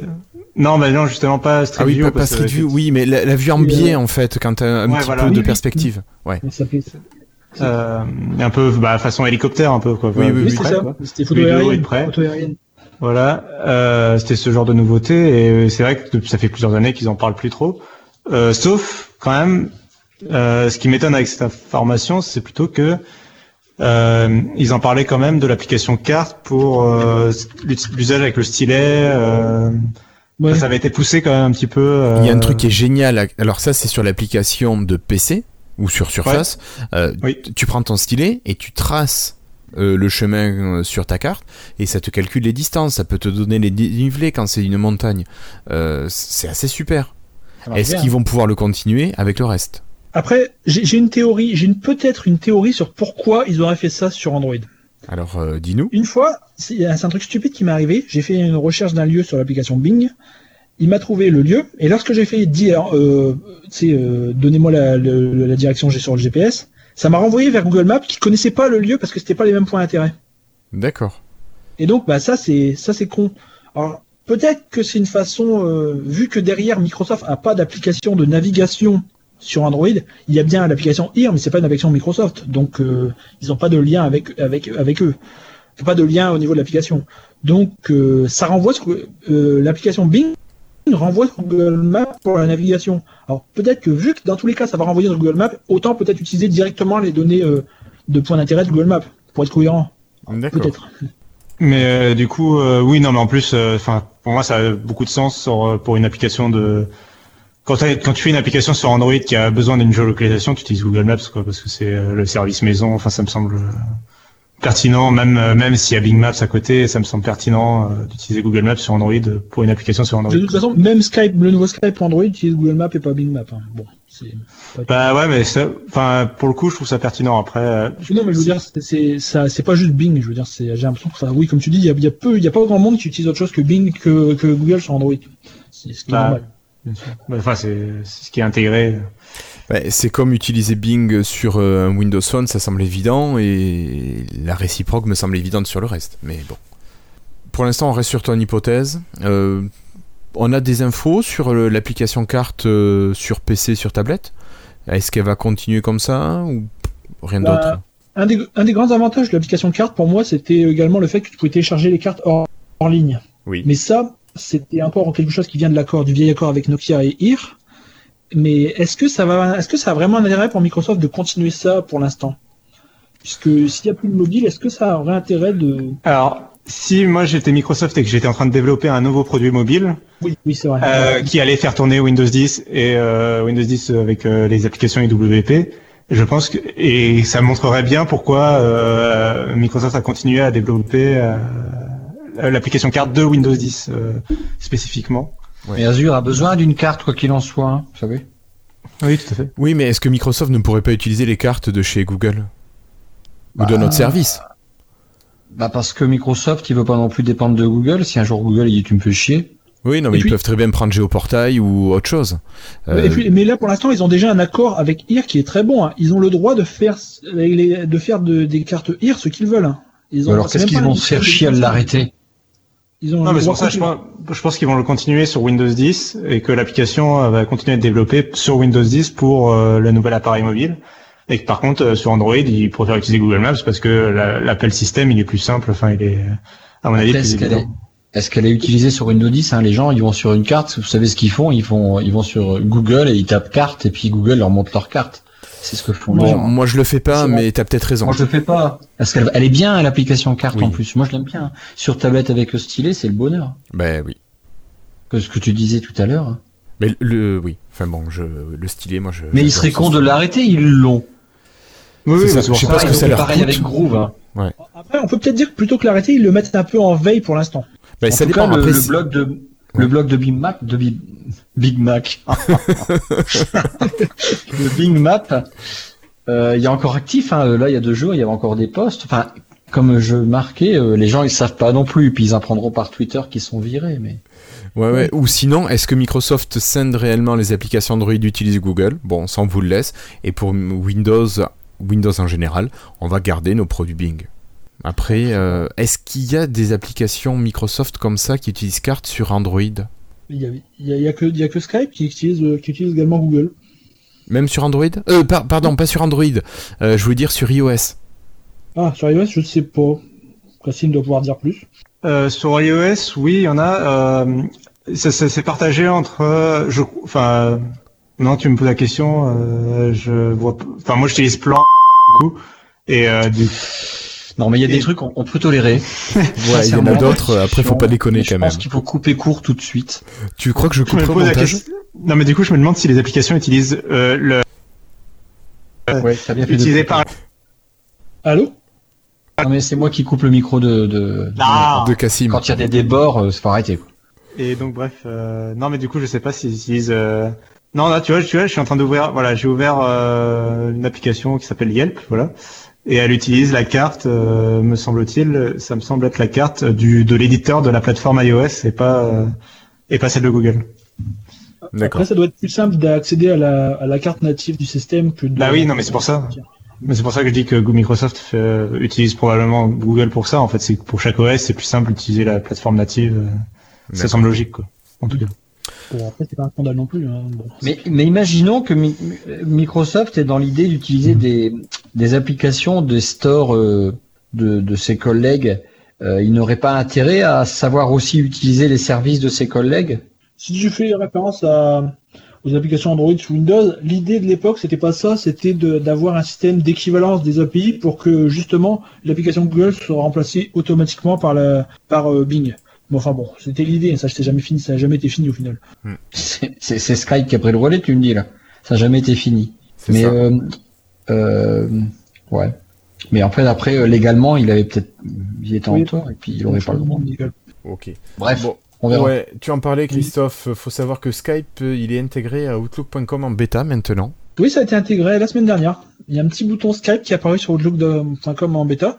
Et étonnamment, c'est, c'est vraiment pas mal. Ça ouvre un petit pop-up ah, avec tous nos contacts, un petit pop-up de conversation. Je trouve que c'est bien intégré à l'interface d'Outlook. Ça plante pas. C'est pour un, pour même avec toi de... Bah oui, ouais. Pour un J'ai service bêta, parler sur, une, sur un autre service bêta, parce que c'est Skype bêta pour Outlook bêta. Donc on est en double bêta et ça marche super bien. Je, je suis assez étonné. Faut pas que ça en sorte de la bêta. Ouais, non, mais c'est, non, c'est sympa. D'accord. Si vous voulez, si vous voulez essayer la version web, allez-y, allez sur euh, Outlook point com, activez la petite bêta en haut, à, en haut à droite, et là vous aurez Outlook bêta et le nouveau Skype en bêta, et le nouveau Skype en bêta, et vraiment ça passe. Ah ouais, ça me fait penser à, au Skype sur Android, parce que on a, il fait pas ça sur Windows Phone. Ah, c'est pas mal. Il marche déjà mieux que l'U W P sur Windows. Rien qu'en bêta pour Outlook point com. Oh, il est beau en plus, eh. Mais l'interface, c'est. C'est, c'est pas les gars de Skype qui ont fait ça. Pardon ? Ils ont sous-traité le développement, là. Je suis assez persuadé que c'est les mecs de Outlook point com qui s'en sont occupés. Oui, ils, ils ont demandé, bon les gars, finissez-nous les A P I, là, on a un truc à faire. Continuez votre oh. bordel, quoi. On le fait, on va le faire nous-mêmes. C'est ça. Ouais, en plus, ils ont dû être rapides. Ouais, c'est sympa. On a une dernière petite news Skype, si on veut aller très rapidement. Allez, vas-y. Ils ont dit que, en gros, c'était le début de la fin pour l'application bureau. Les nouveautés pour Skype Translator arriveront seulement sur la nouvelle application Skype pour tous les systèmes. C'est le Skype, le nouveau Skype, je sais pas comment on l'appelle. C'est toujours le nouveau Skype. Le Skype U W P ? Non, non, le nouveau le Skype. Nouveau Skype. Le nouveau Skype, c'est le Skype pour tous les autres. En fait, il y a une application universelle pour tout le monde sauf Windows chez Skype et l'U W P. D'accord. Bon, allez. Enfin, bon. On dira rien. En, en tout cas, bon, rien. Euh, je, depuis qu'ils ont fait ces annonces-là, je comprends plus rien à Skype. Je sais plus quelle application fait quoi. Euh... Bon, en fait, déjà qu'on comprenait pas grand-chose. Skype Bureau, l'ancien Skype, il est fini.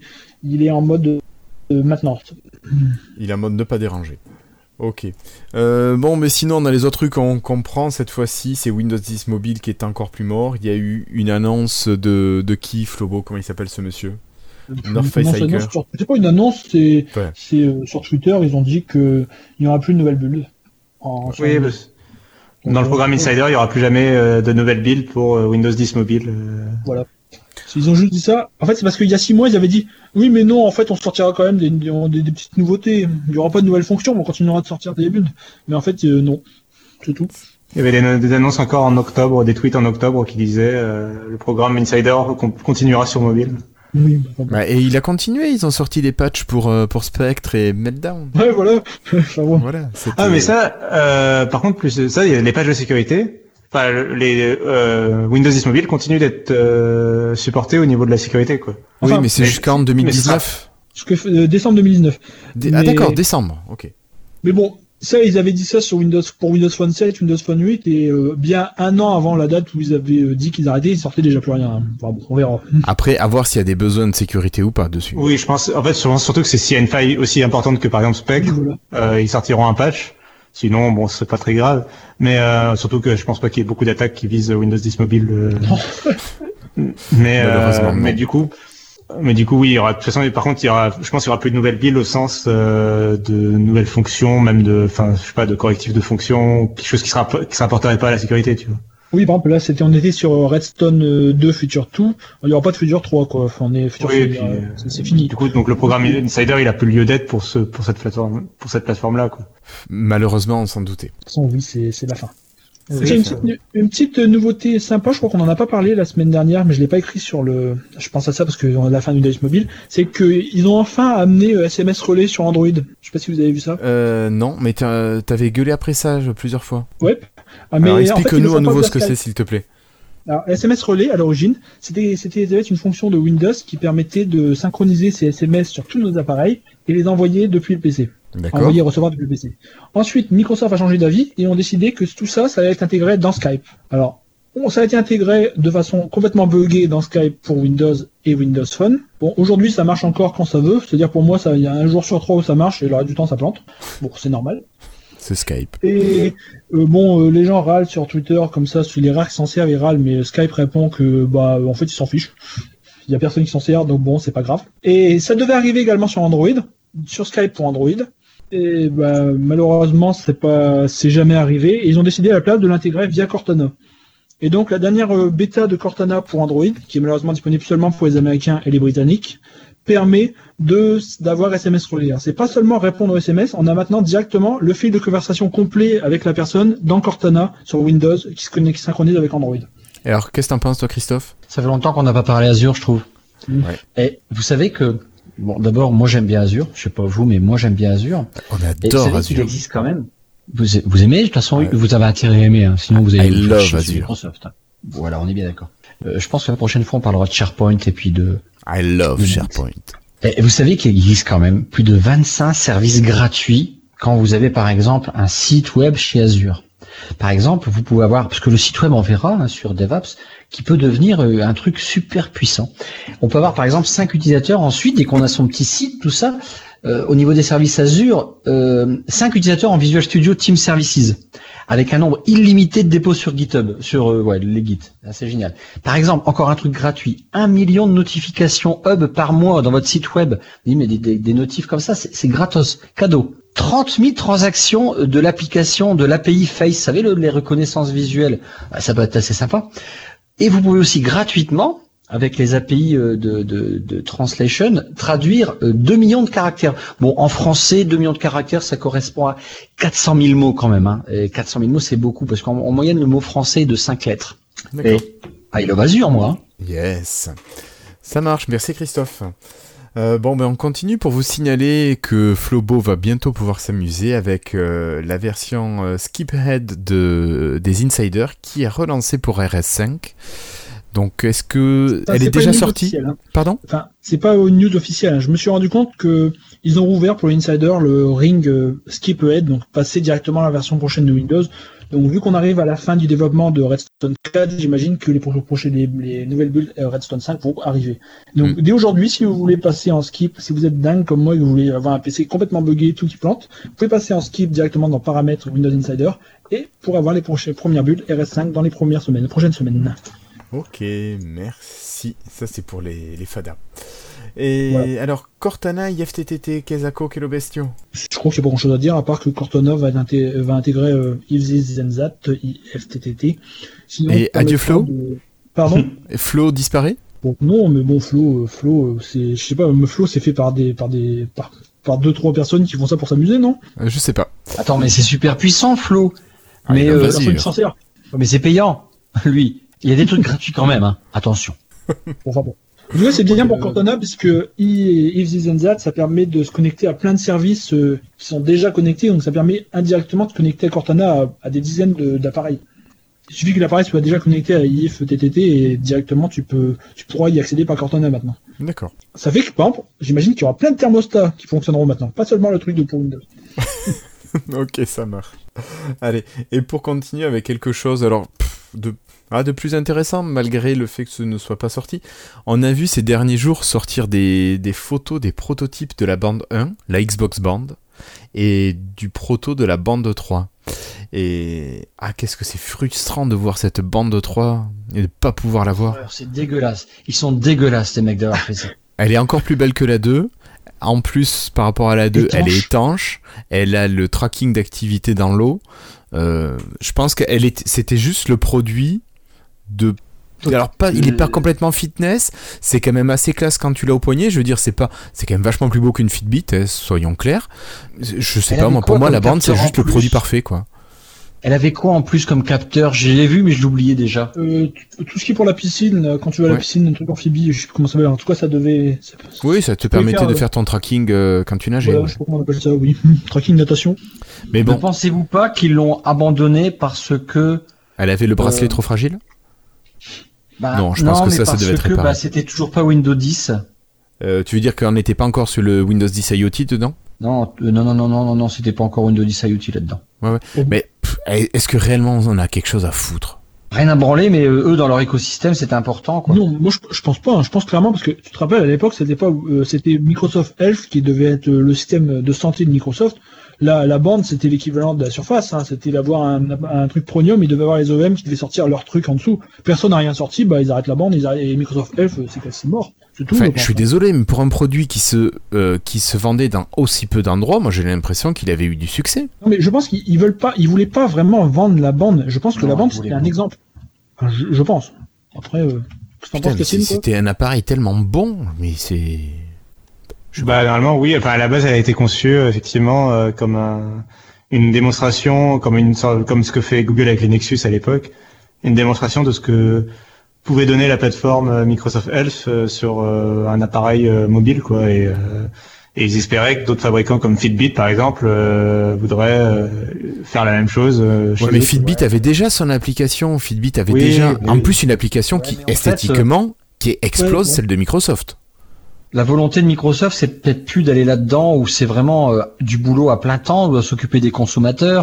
Mais... Euh, c'est plus leur taf, ils savent plus faire ça, Microsoft, en fait. Ouais. Quand est-ce que ça a été lancé, la bande ? Est-ce que ça a été... Euh... C'était à quelle époque, la première ? Je dirais l'époque de Balmer, c'est ça. deux mille treize deux mille quatorze. Ouais, voilà. C'est à ça que je veux, c'est à ça que je veux arriver. Est-ce que c'est pas lors du grand changement que finalement on a dégagé ça tout de suite ? Bah non, mais de toute façon, c'était clairement un des produits. La bande un, c'était le... C'était dans les super produits grand public euh, de l'époque où euh, t'avais euh, une application de cuisine et vin, une application de santé et sport, une application de machin. Euh, que, que Kinect allait t'aider à faire du sport euh, dans ton salon, euh, que t'allais parler à ta Xbox, que ça allait déclencher Cortana, qu'elle allait éteindre la lumière de ton bureau, euh, que, enfin voilà, que ça allait faire un écosystème cohérent. Euh. Et puis il y avait, ouais, mais c'est, ouais, pourtant ça aurait été cohérent d'avoir un truc comme ça où tu peux parler à ton P C depuis ta ton bras. Ta montre. Ça montre. Ou alors ils attendent que la technologie soit encore plus petite pour sortir un truc encore mieux. Hein. C'était encore un peu pour aller plus loin. Ils, ils avaient ils avaient eu le problème que euh, effectivement que l'O S était limité, qu'ils pouvaient pas mettre les applications qu'ils voulaient dessus et que euh, c'était pas euh, le vrai Windows. Enfin c'était pas une, c'était pas basé sur Windows Core, c'était basé sur un autre truc. Euh... Enfin, euh, on était quand même sur un produit qui a l'interface de vraiment la montre connectée et du bracelet de fitness. Donc on peut pas non plus être complètement sur les deux tableaux. Bah c'était pour moi c'était ce que ce que Microsoft avait réussi à faire avec la bande, c'était la même chose qu'ils avaient réussi à faire avec Surface, c'est-à-dire un produit hybride. Et comme Surface était un produit entre tablette et ordinateur, euh bande c'était un produit entre euh, bracelet euh, de fitness et euh, montre connectée quoi. Oui. Et, euh, et pour moi ils avaient réussi euh, ce truc-là mais, mais bon. Mais pour moi aussi mais je, franchement, à part l'étanchéité et un bracelet plus solide, je vois pas ce qu'on pouvait demander de plus à cette montre. L'autonomie, allez, l'autonomie. L'autonomie, oui. C'est pas ça le problème. Hein. Oui, mais bon, ça, je veux dire, je comprends qu'au niveau autonomie, mais t'imagines avec les avancées technologiques, là maintenant, on aurait peut-être pu y avoir une bande qui ait une semaine d'autonomie. Bah, je dis peut-être une bêtise, bah, mais... C'est ce que, c'est ce que Zach, qui, teste, qui a testé euh, cette bande trois, a dit, je crois de mémoire, il a dit que l'autonomie était meilleure, non ? Je sais pas, j'ai, j'ai, je me suis refusé à lire tout ça. J'ai été trop frustré, là. Je sais pas. Enfin, c'est pas grave. De toute façon, pour maintenant, c'est alors pas que grave. Je suis sûr que des prototypes, ils en avaient plein, quoi. Ils auraient pu nous en filer, quoi. Tout simplement, après, on s'en fout du reste, hein. Oui. Mais une autre, enfin, c'est vraiment. Et tu sais que les prototypes, ça, eh, ça, ça m'entre nous. Ils doivent être dans des cartons, là-bas, qui traînent et qui servent pas. Comme le, comme leur table surface que j'ai vue dans les locaux. Je, je, je saurais pas dire le nombre impressionnant de tables surface qu'il y avait dans les locaux de Microsoft Research à Seattle. Ouais. Le truc de fou, quoi. Et je suis sûr qu'ils en ont plein, plein, plein. Bah d'ailleurs, euh, Jason euh, du programme Insider là, qui est sur Twitter, l'autre jour, je lui ai demandé, enfin, euh, je, je répondais à, à un tweet, je sais même plus quoi, où je disais que le, le seul euh, vraiment écouteur euh, que réussi que Microsoft avait fait, c'était les écouteurs pour les Zune. Et il me répond, ouais, on a retrouvé des cartons pleins, on a tout jeté. Oh non. Ça fait chier quand même. Ils balancent. Enfin, franchement, ils sont pas trop, ils sont pas dans le recyclage quoi. Ils pourraient nous les donner hein, en cadeau. C'est clair. Quel ouais. gâchis. Bon. Est-ce que vous ah, il aime avez... pas le sport, il aime pas le sport. Mais oui, il aime rien, de toute façon. Il aime pas les jeux vidéo, il aime pas le grand public, il aime pas les logiciels Win trente-deux, ni les cartes, ouais. ni le sport. Ah là là. Pour l'instant. Pour l'instant, c'est vrai. Bon. Euh, vous avez d'autres news ou on a fait le tour ? Je pense qu'on a fait le tour. Oh, c'était... Passons après. Écoutez, ben, moi je vous propose tout simplement de clôturer notre épisode. Et juste avant, on va quand même passer au freetail.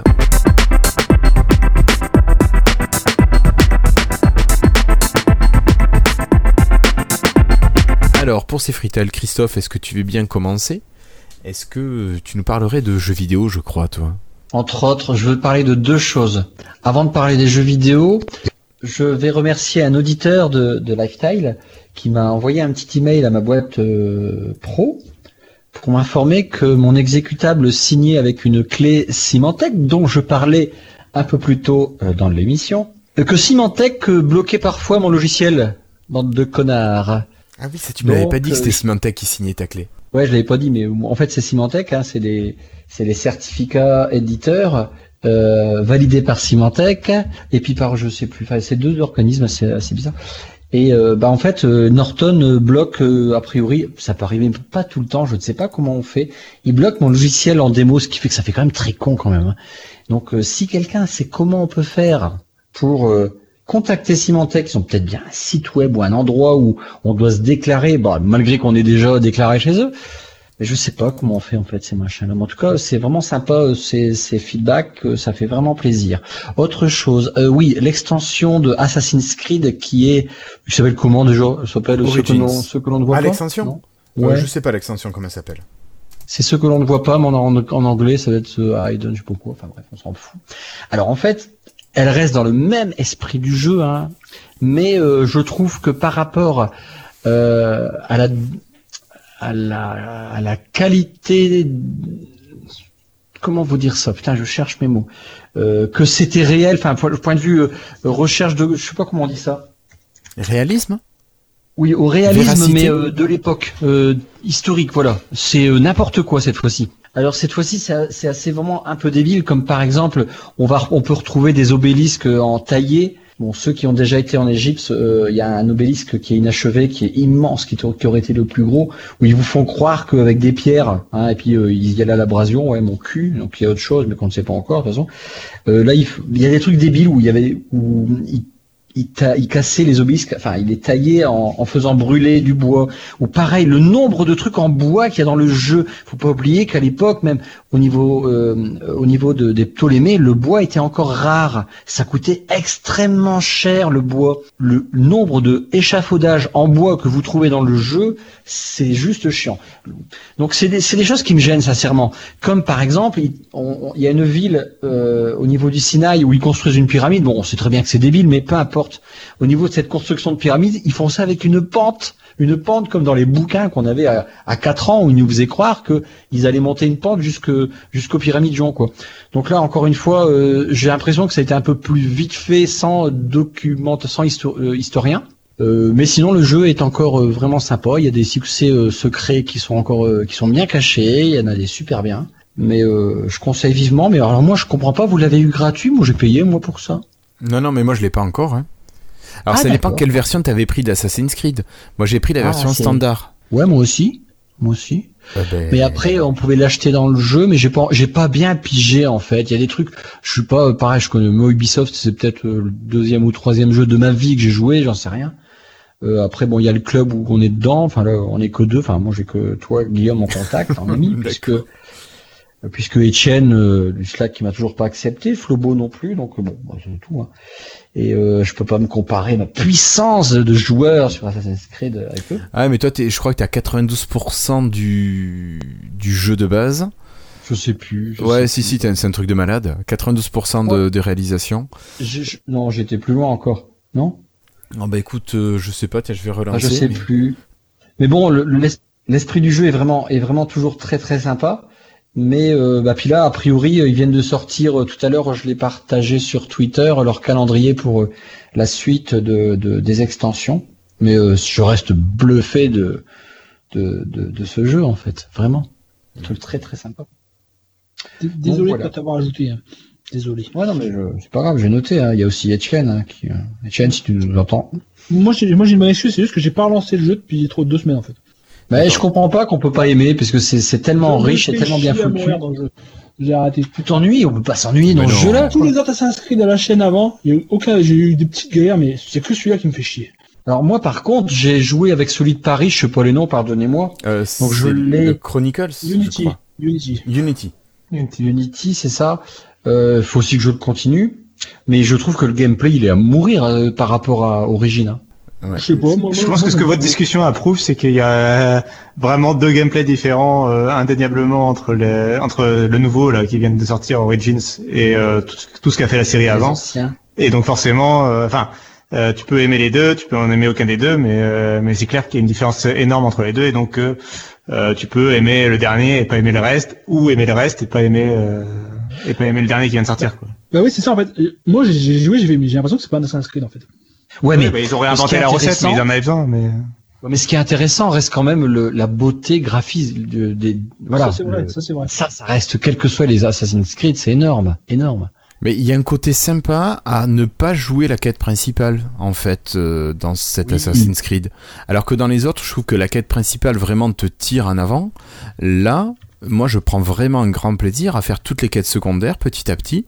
Et j'attends de, d'avoir fait un paquet de quêtes secondaires avant d'avancer ma quête principale. C'est ça. Moi aussi, j'ai peur d'avoir fini trop vite. Là, je, sais, je fais exactement pareil. Mais c'est, c'est moi, même pas ça. Tue. C'est vraiment que... Ce, Je, je dirais pas j'en ai besoin, mais je sens que ça me fait plaisir de les jouer, alors que des fois voilà, j'ai envie d'avancer la quête principale.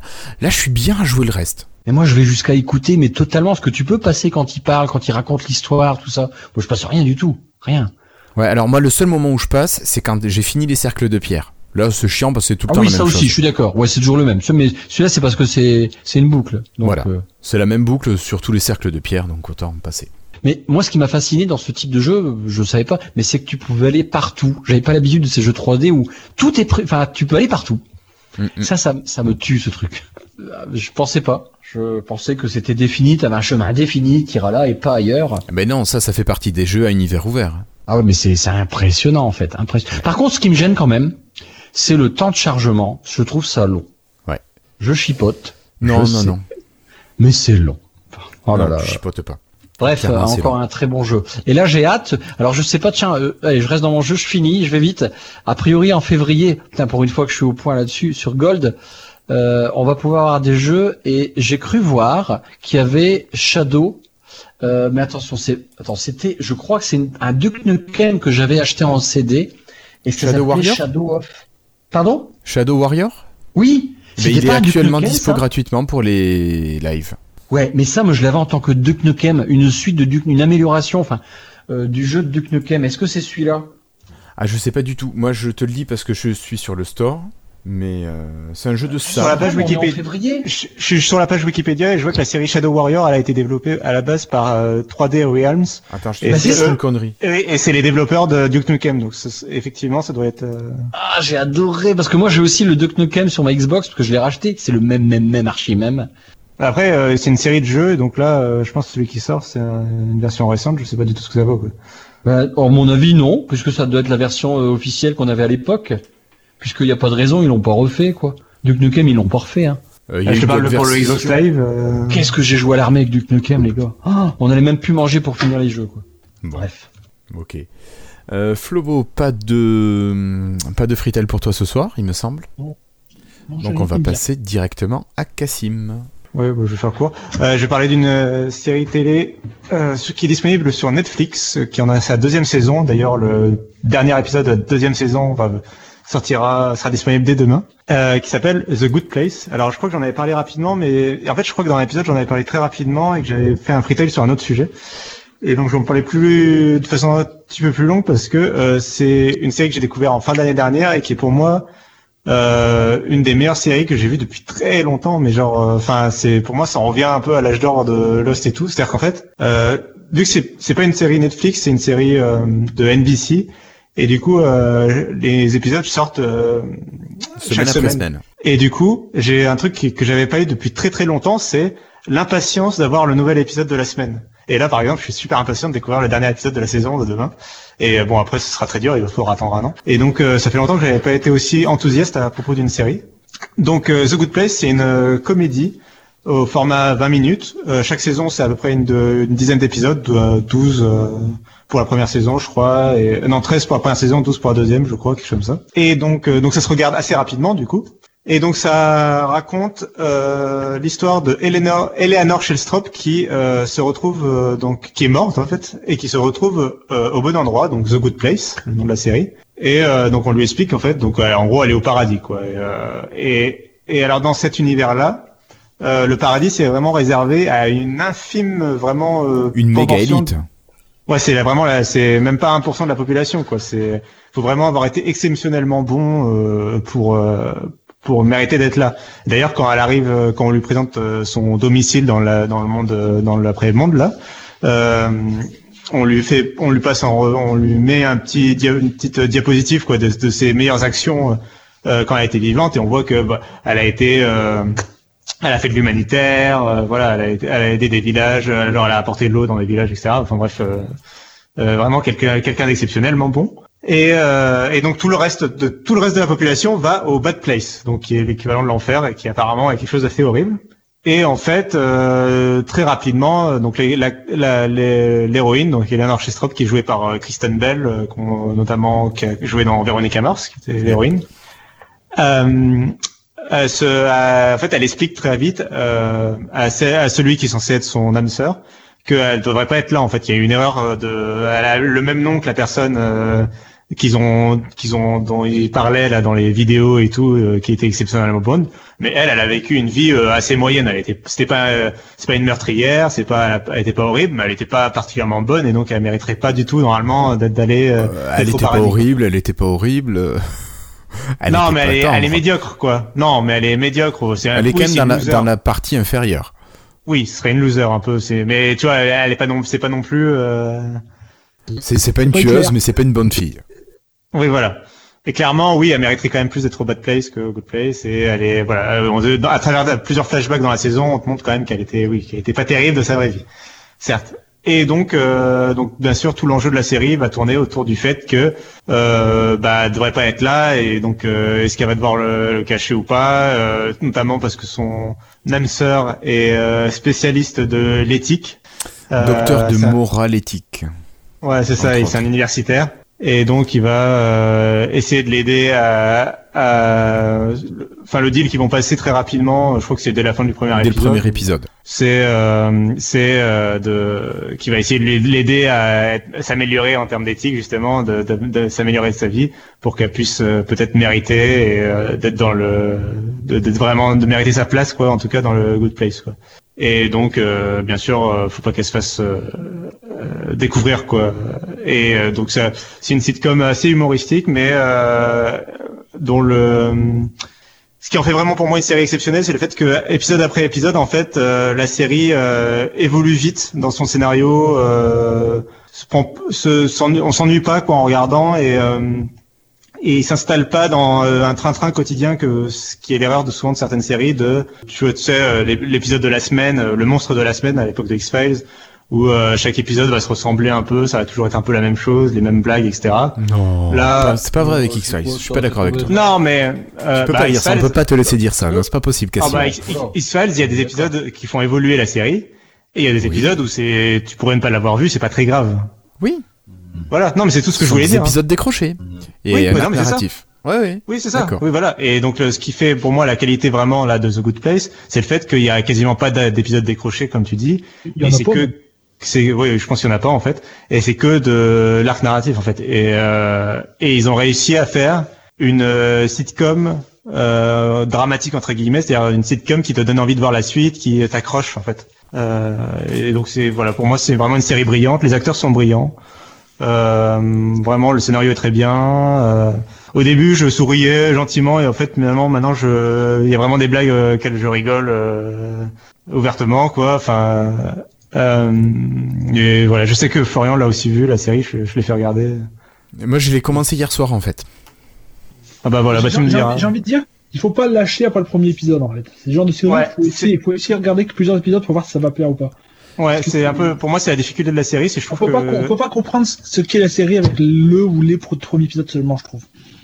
Bah, c'est ça un fait peu un peu difficulté. léger le, le début de la série. Moi, j'ai regardé les deux premiers hier soir, parce qu'on en avait parlé un petit peu, et euh, bon, pour l'instant, je, je trouve ça un peu léger, mais la fin du deuxième me fait dire qu'il y aura peut-être d'autres choses qui vont se passer après. Ben c'est vraiment, en fait, c'est vraiment ça. C'est pour moi, c'est le défaut. Finalement, c'est peut-être le, le gros défaut de la série, c'est euh, que les premiers épisodes, par contraste, euh, rétrospectivement, là, maintenant que j'en suis à la fin de la saison deux, euh, les premiers épisodes, ils sont un peu, je dirais pas qu'ils sont pas terribles, mais, et, et puis ils servent un rôle et tout, mais euh, clairement, c'est faut quand quand je la conseille aux gens, je lui dis, euh, voilà, regarde plus que quelques épisodes, euh, essaye si possible, vu que c'est une série assez courte, essaye d'aller au moins de, jusqu'à la fin de la saison un, et puis. Euh, Et voilà, de toute façon c'est sur Netflix, euh, tu, tu te feras un avis quoi. Oui, tu te bon, regardes cinq six épisodes avant de faire ton choix quoi. C'est ça, c'est vraiment au format vingt minutes, je pense que ça se regarde assez facilement quand même. Oui, euh... ça va vite, j'ai, j'étais surpris moi du format. Ouais ouais, ça va vraiment vite. Donc, ouais, ça va très vite, Kassim m'en a parlé il y a un mois, et j'ai regardé euh, toute la saison un, la nuit après le jour il m'en a parlé. Allez, bon. Mais bon, et tu la recommanderais maintenant toi ? Oui, clairement, moi, moi je l'aurais recommandé, oui. mais il faut s'accrocher un peu. Mais c'est souvent les meilleures séries, souvent il faut s'accrocher un peu au départ, moi je trouve, mais parce qu'il faut il faut que ça pose bien l'univers et les bases. C'est une des qualités de la série, l'univers est super bien construit. Mm-hmm. Enfin, c'est, c'est cohérent, c'est voilà. Les toutes les scènes sont là pour, il y a un rôle pour, donc c'est vraiment pas mal. Voilà. D'accord. Ok. Merci beaucoup. Ben moi de mon côté, je vous parlerai série. Alors euh, euh, série de jeux avec Assassin's Creed Origins. Merci Christophe, je m'associe complètement à ce que tu disais. Euh, et puis merci à toi Kassim, parce que aussi j'ai découvert The Good Place, qui est une série fort sympathique. Et je voulais vous rappeler qu'on termine la onzième et normalement dernière saison d'X-Files. Euh, ah bah hier, il y avait le cinquième épisode et la semaine prochaine, il devrait y avoir le sixième et dernier épisode de cette saison onze. Donc profitez-en, profitez de Mulder et Scully encore pour quelques euh, minutes, dizaines de minutes. Bon, j'ai toujours jamais vu X-Files. Oh putain. Ouais. Ah, le problème, c'est que... que le pro... Ouais, mais le problème, c'est qu'aujourd'hui, enfin, pour la, pour la regarder, si tu veux vraiment tout regarder, c'est chaud, hein, quand même. Pour... Je c'est les ai pas tous regardés. Je le fais. Écoute, Kassim, je l'ai fait l'an dernier. Euh, non, il y a deux ans, euh, avant qu'il repasse, enfin, avant qu'il diffuse la ouais. saison dix. Et je me suis tout refait du premier épisode jusqu'à la fin de la saison neuf. Et t'arriverais quand même à le recommander à quelqu'un en deux mille dix-huit comme ça euh... Alors, je dirais, euh, accrochez-vous et ne vous fiez pas aux apparences avec les, les fringues qui sont très euh, années quatre-vingt-dix. Euh, mais l'histoire, quand tu prends vraiment que l'histoire en elle-même, moi je la trouve super. Ah oui, non, après, mais ça, je y, sais, y avait une histoire de rythme, c'est vrai, on en parlait la dernière fois. Il y a un rythme qui est peut-être plus lent, plus posé. Oui, qui est anachronique, enfin qui aujourd'hui, euh, en tout cas, ne correspond pas au rythme des séries produites actuellement, mais euh, sans que c'est forcément, sans que ce soit un défaut. Non, non, voilà, je pense pas que ce soit un défaut, mais je pense que si tu fais l'effort, si tu, bah, si tu rentres dedans en fait, si t'arrives à accrocher avec Mulder et Scully et que tu te fais emporter par la trame. Euh, C'est pas un problème. Non, je dis ça, mais je suis comme vous. Moi, je, enfin, je veux dire, je l'ai vu à l'époque, même si j'étais enfant, et du coup, j'en ai, j'ai ce côté euh, nostalgique qui m'aide à rentrer dedans. Enfin, tu vois, qui, moi, j'ai pas ce problème de découvrir. Je, je découvre pas la série en deux mille dix-huit, tu vois. Bah oui, oui, oui, je comprends bien. Mais ah, tu vois, je le conseillerais quand même. Après, moi, j'ai, moi, je, je veux dire, t'as vu comment j'ai fait les Assassin's Creed? J'ai regardé oui. tous les Doctor Who depuis mille neuf cent soixante-six. Euh, j'ai regardé tous les Star Trek depuis. Par exemple, je sais pas comment tu fais. Mais... J'ai zéro problème moi pour regarder les trucs. Hein. Et moi, quand je regarde quelque chose, je le fais en entier et dans l'ordre. Donc, euh, pas de souci. Alors vas-y, moi je pense que tu ne peux qu'apprécier. Il y a quelques épisodes qui sont ratés, je le concède, mais euh, globalement je pense que c'est une très ah ouais. très bonne série. Ah oui, non mais c'est, elle est excellente. Hein. Il y a certains épisodes, enfin il y a des, mé- euh, comment il s'appelle putain le méchant euh... Ah, celui ah, qui, qui s'immisce partout. Euh... Ah oui, je, je vois lequel tu veux dire, celui qui... qui Dooms. Dooms. Dooms. Ouais. Je l'aime oui, pas qui... celui-là. Oui, mais... La saison un ça. Oui, il est tellement... Tiens, j'ai vu que la plupart des saisons sont même les. J'avais regardé parce que vous en avez déjà parlé de X-Files la dernière fois. J'avais regardé. En plus, tout était une bonne partie, à part le tout, tout début, tout a été filmé en sept neuvième quand même. Euh, je crois qu'il y a la première saison qui a pas été filmée. Euh... Ouais, je crois qu'il y a tout début, mais c'est tout. C'est pas grand chose hein, quand même pour. Euh, non, mais c'est... Euh, toi, tu l'as en ouais, Blu-ray ou en clairement... D V D, Christophe? Je l'ai en D V D. Un D V D, ouais, moi aussi. Ouais. J'aimerais pas te les voler. Non, mais c'est clairement euh, X-Files, c'est une euh, un des chefs-d'œuvre de la série de la télévision américaine. Enfin, euh, justement, le fait qu'il était en seize neuvième dès le début, à mon avis, enfin, ça montre à quel point les mecs derrière. Enfin, euh, la série, elle était bien écrite. Enfin, c'était ce qui ce qui se faisait le mieux à l'époque comme série télé, quoi. Il y avait pas grand-chose non plus, quoi. C'est pas comme maintenant où ils font la série, la saison un, puis bah si ça marchera, on fera la deux. Oui, bah non, mais c'est euh, c'est, c'est oui, ça, c'est clairement. Euh, C'était avant, par exemple, l'âge d'or. Il y a eu un âge d'or à un moment avec Lost et compagnie. Euh, c'était enfin, bien avant. Lost, ils ont peut-être un peu gâché tout le reste aussi, quoi. Parce que, enfin bon, on n'est pas là pour parler de Lost, mais euh, ah, t'enlèves les trois premiers épisodes. Après, tu sais plus où ça va, quoi. Enfin, car personnellement, ils voilà, même, donc, eux-mêmes ils savaient pas où ça va. Non, donc... oui, je pense qu'on ne savait pas où ils allaient. Mais bon. Non, mais il y a eu un âge d'or à ce moment-là. Enfin, c'est là où quand, il y a eu beaucoup de bonnes séries qui ont, qui ont commencé la même année que Lost, ou dans les deux ans euh, d'écart que beaucoup de monde ont regardé, qui ont été très populaires en tout cas. Mm-hmm. Et euh, mais longtemps avant euh, cet âge-là, longtemps avant, il y a eu X-Files par exemple, ou Babylon cinq. Si on... Ouais, j'allais le dire, j'allais le dire. Coucou à Delta, Delta Koch. Euh, j'allais le dire parce que bon, quand même. Ouais, ouais, bah ouais. Euh, mais oui, c'était rare à l'époque. Il y a eu Urgence. Euh, ah, Urgence, oui. J'ai adoré cette série aussi. Ah bon? Ah c'est oui. marrant parce que Urgence, j'ai des souvenirs vraiment bah, d'avoir un, un peu grandi avec. Bah, quatorze, épisodes, de... quatorze, quatorze saisons, Urgence. Ouais, c'est ça en fait, j'ai grandi avec. C'est ça, moi aussi. J'ai ouais, grandi ouais. avec le docteur Carter. Ah bah oui, Carter. Ah, c'est parce que c'était à Seattle, quoi. Non, non c'est pas à Chicago. Chicago, oui. Non, c'est pas. Ah, c'est Grey's Anatomy. Je me trompe. Euh, ouais, c'est Grey's Anatomy à Seattle, oui, effectivement. Avec les, on voit le truc qui tourne là. Le truc qui tourne, il tourne pas, hein. Il tourne pas. Bah non, vous croyez ?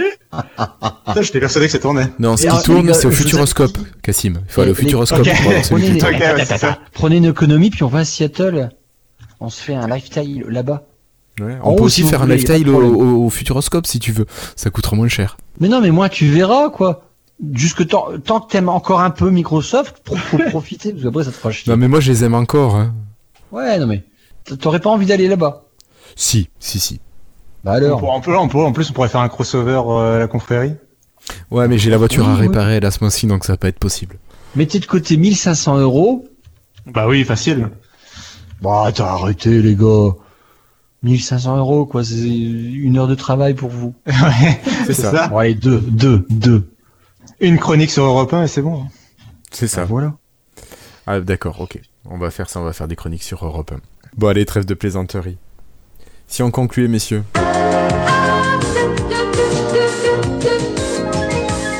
Allez, bah écoutez, merci à tous de nous avoir suivis, merci à nos auditeurs qui étaient là, qui sont restés jusqu'au bout dans le chat, et puis on vous donne rendez-vous dans quinze jours à peu près, à voir, on va fixer la date, et puis à très bientôt, et laissez un petit commentaire sur le billet de l'émission. Ciao, ciao tout le monde. Allez. Hey, on a fait moins de deux heures, je crois.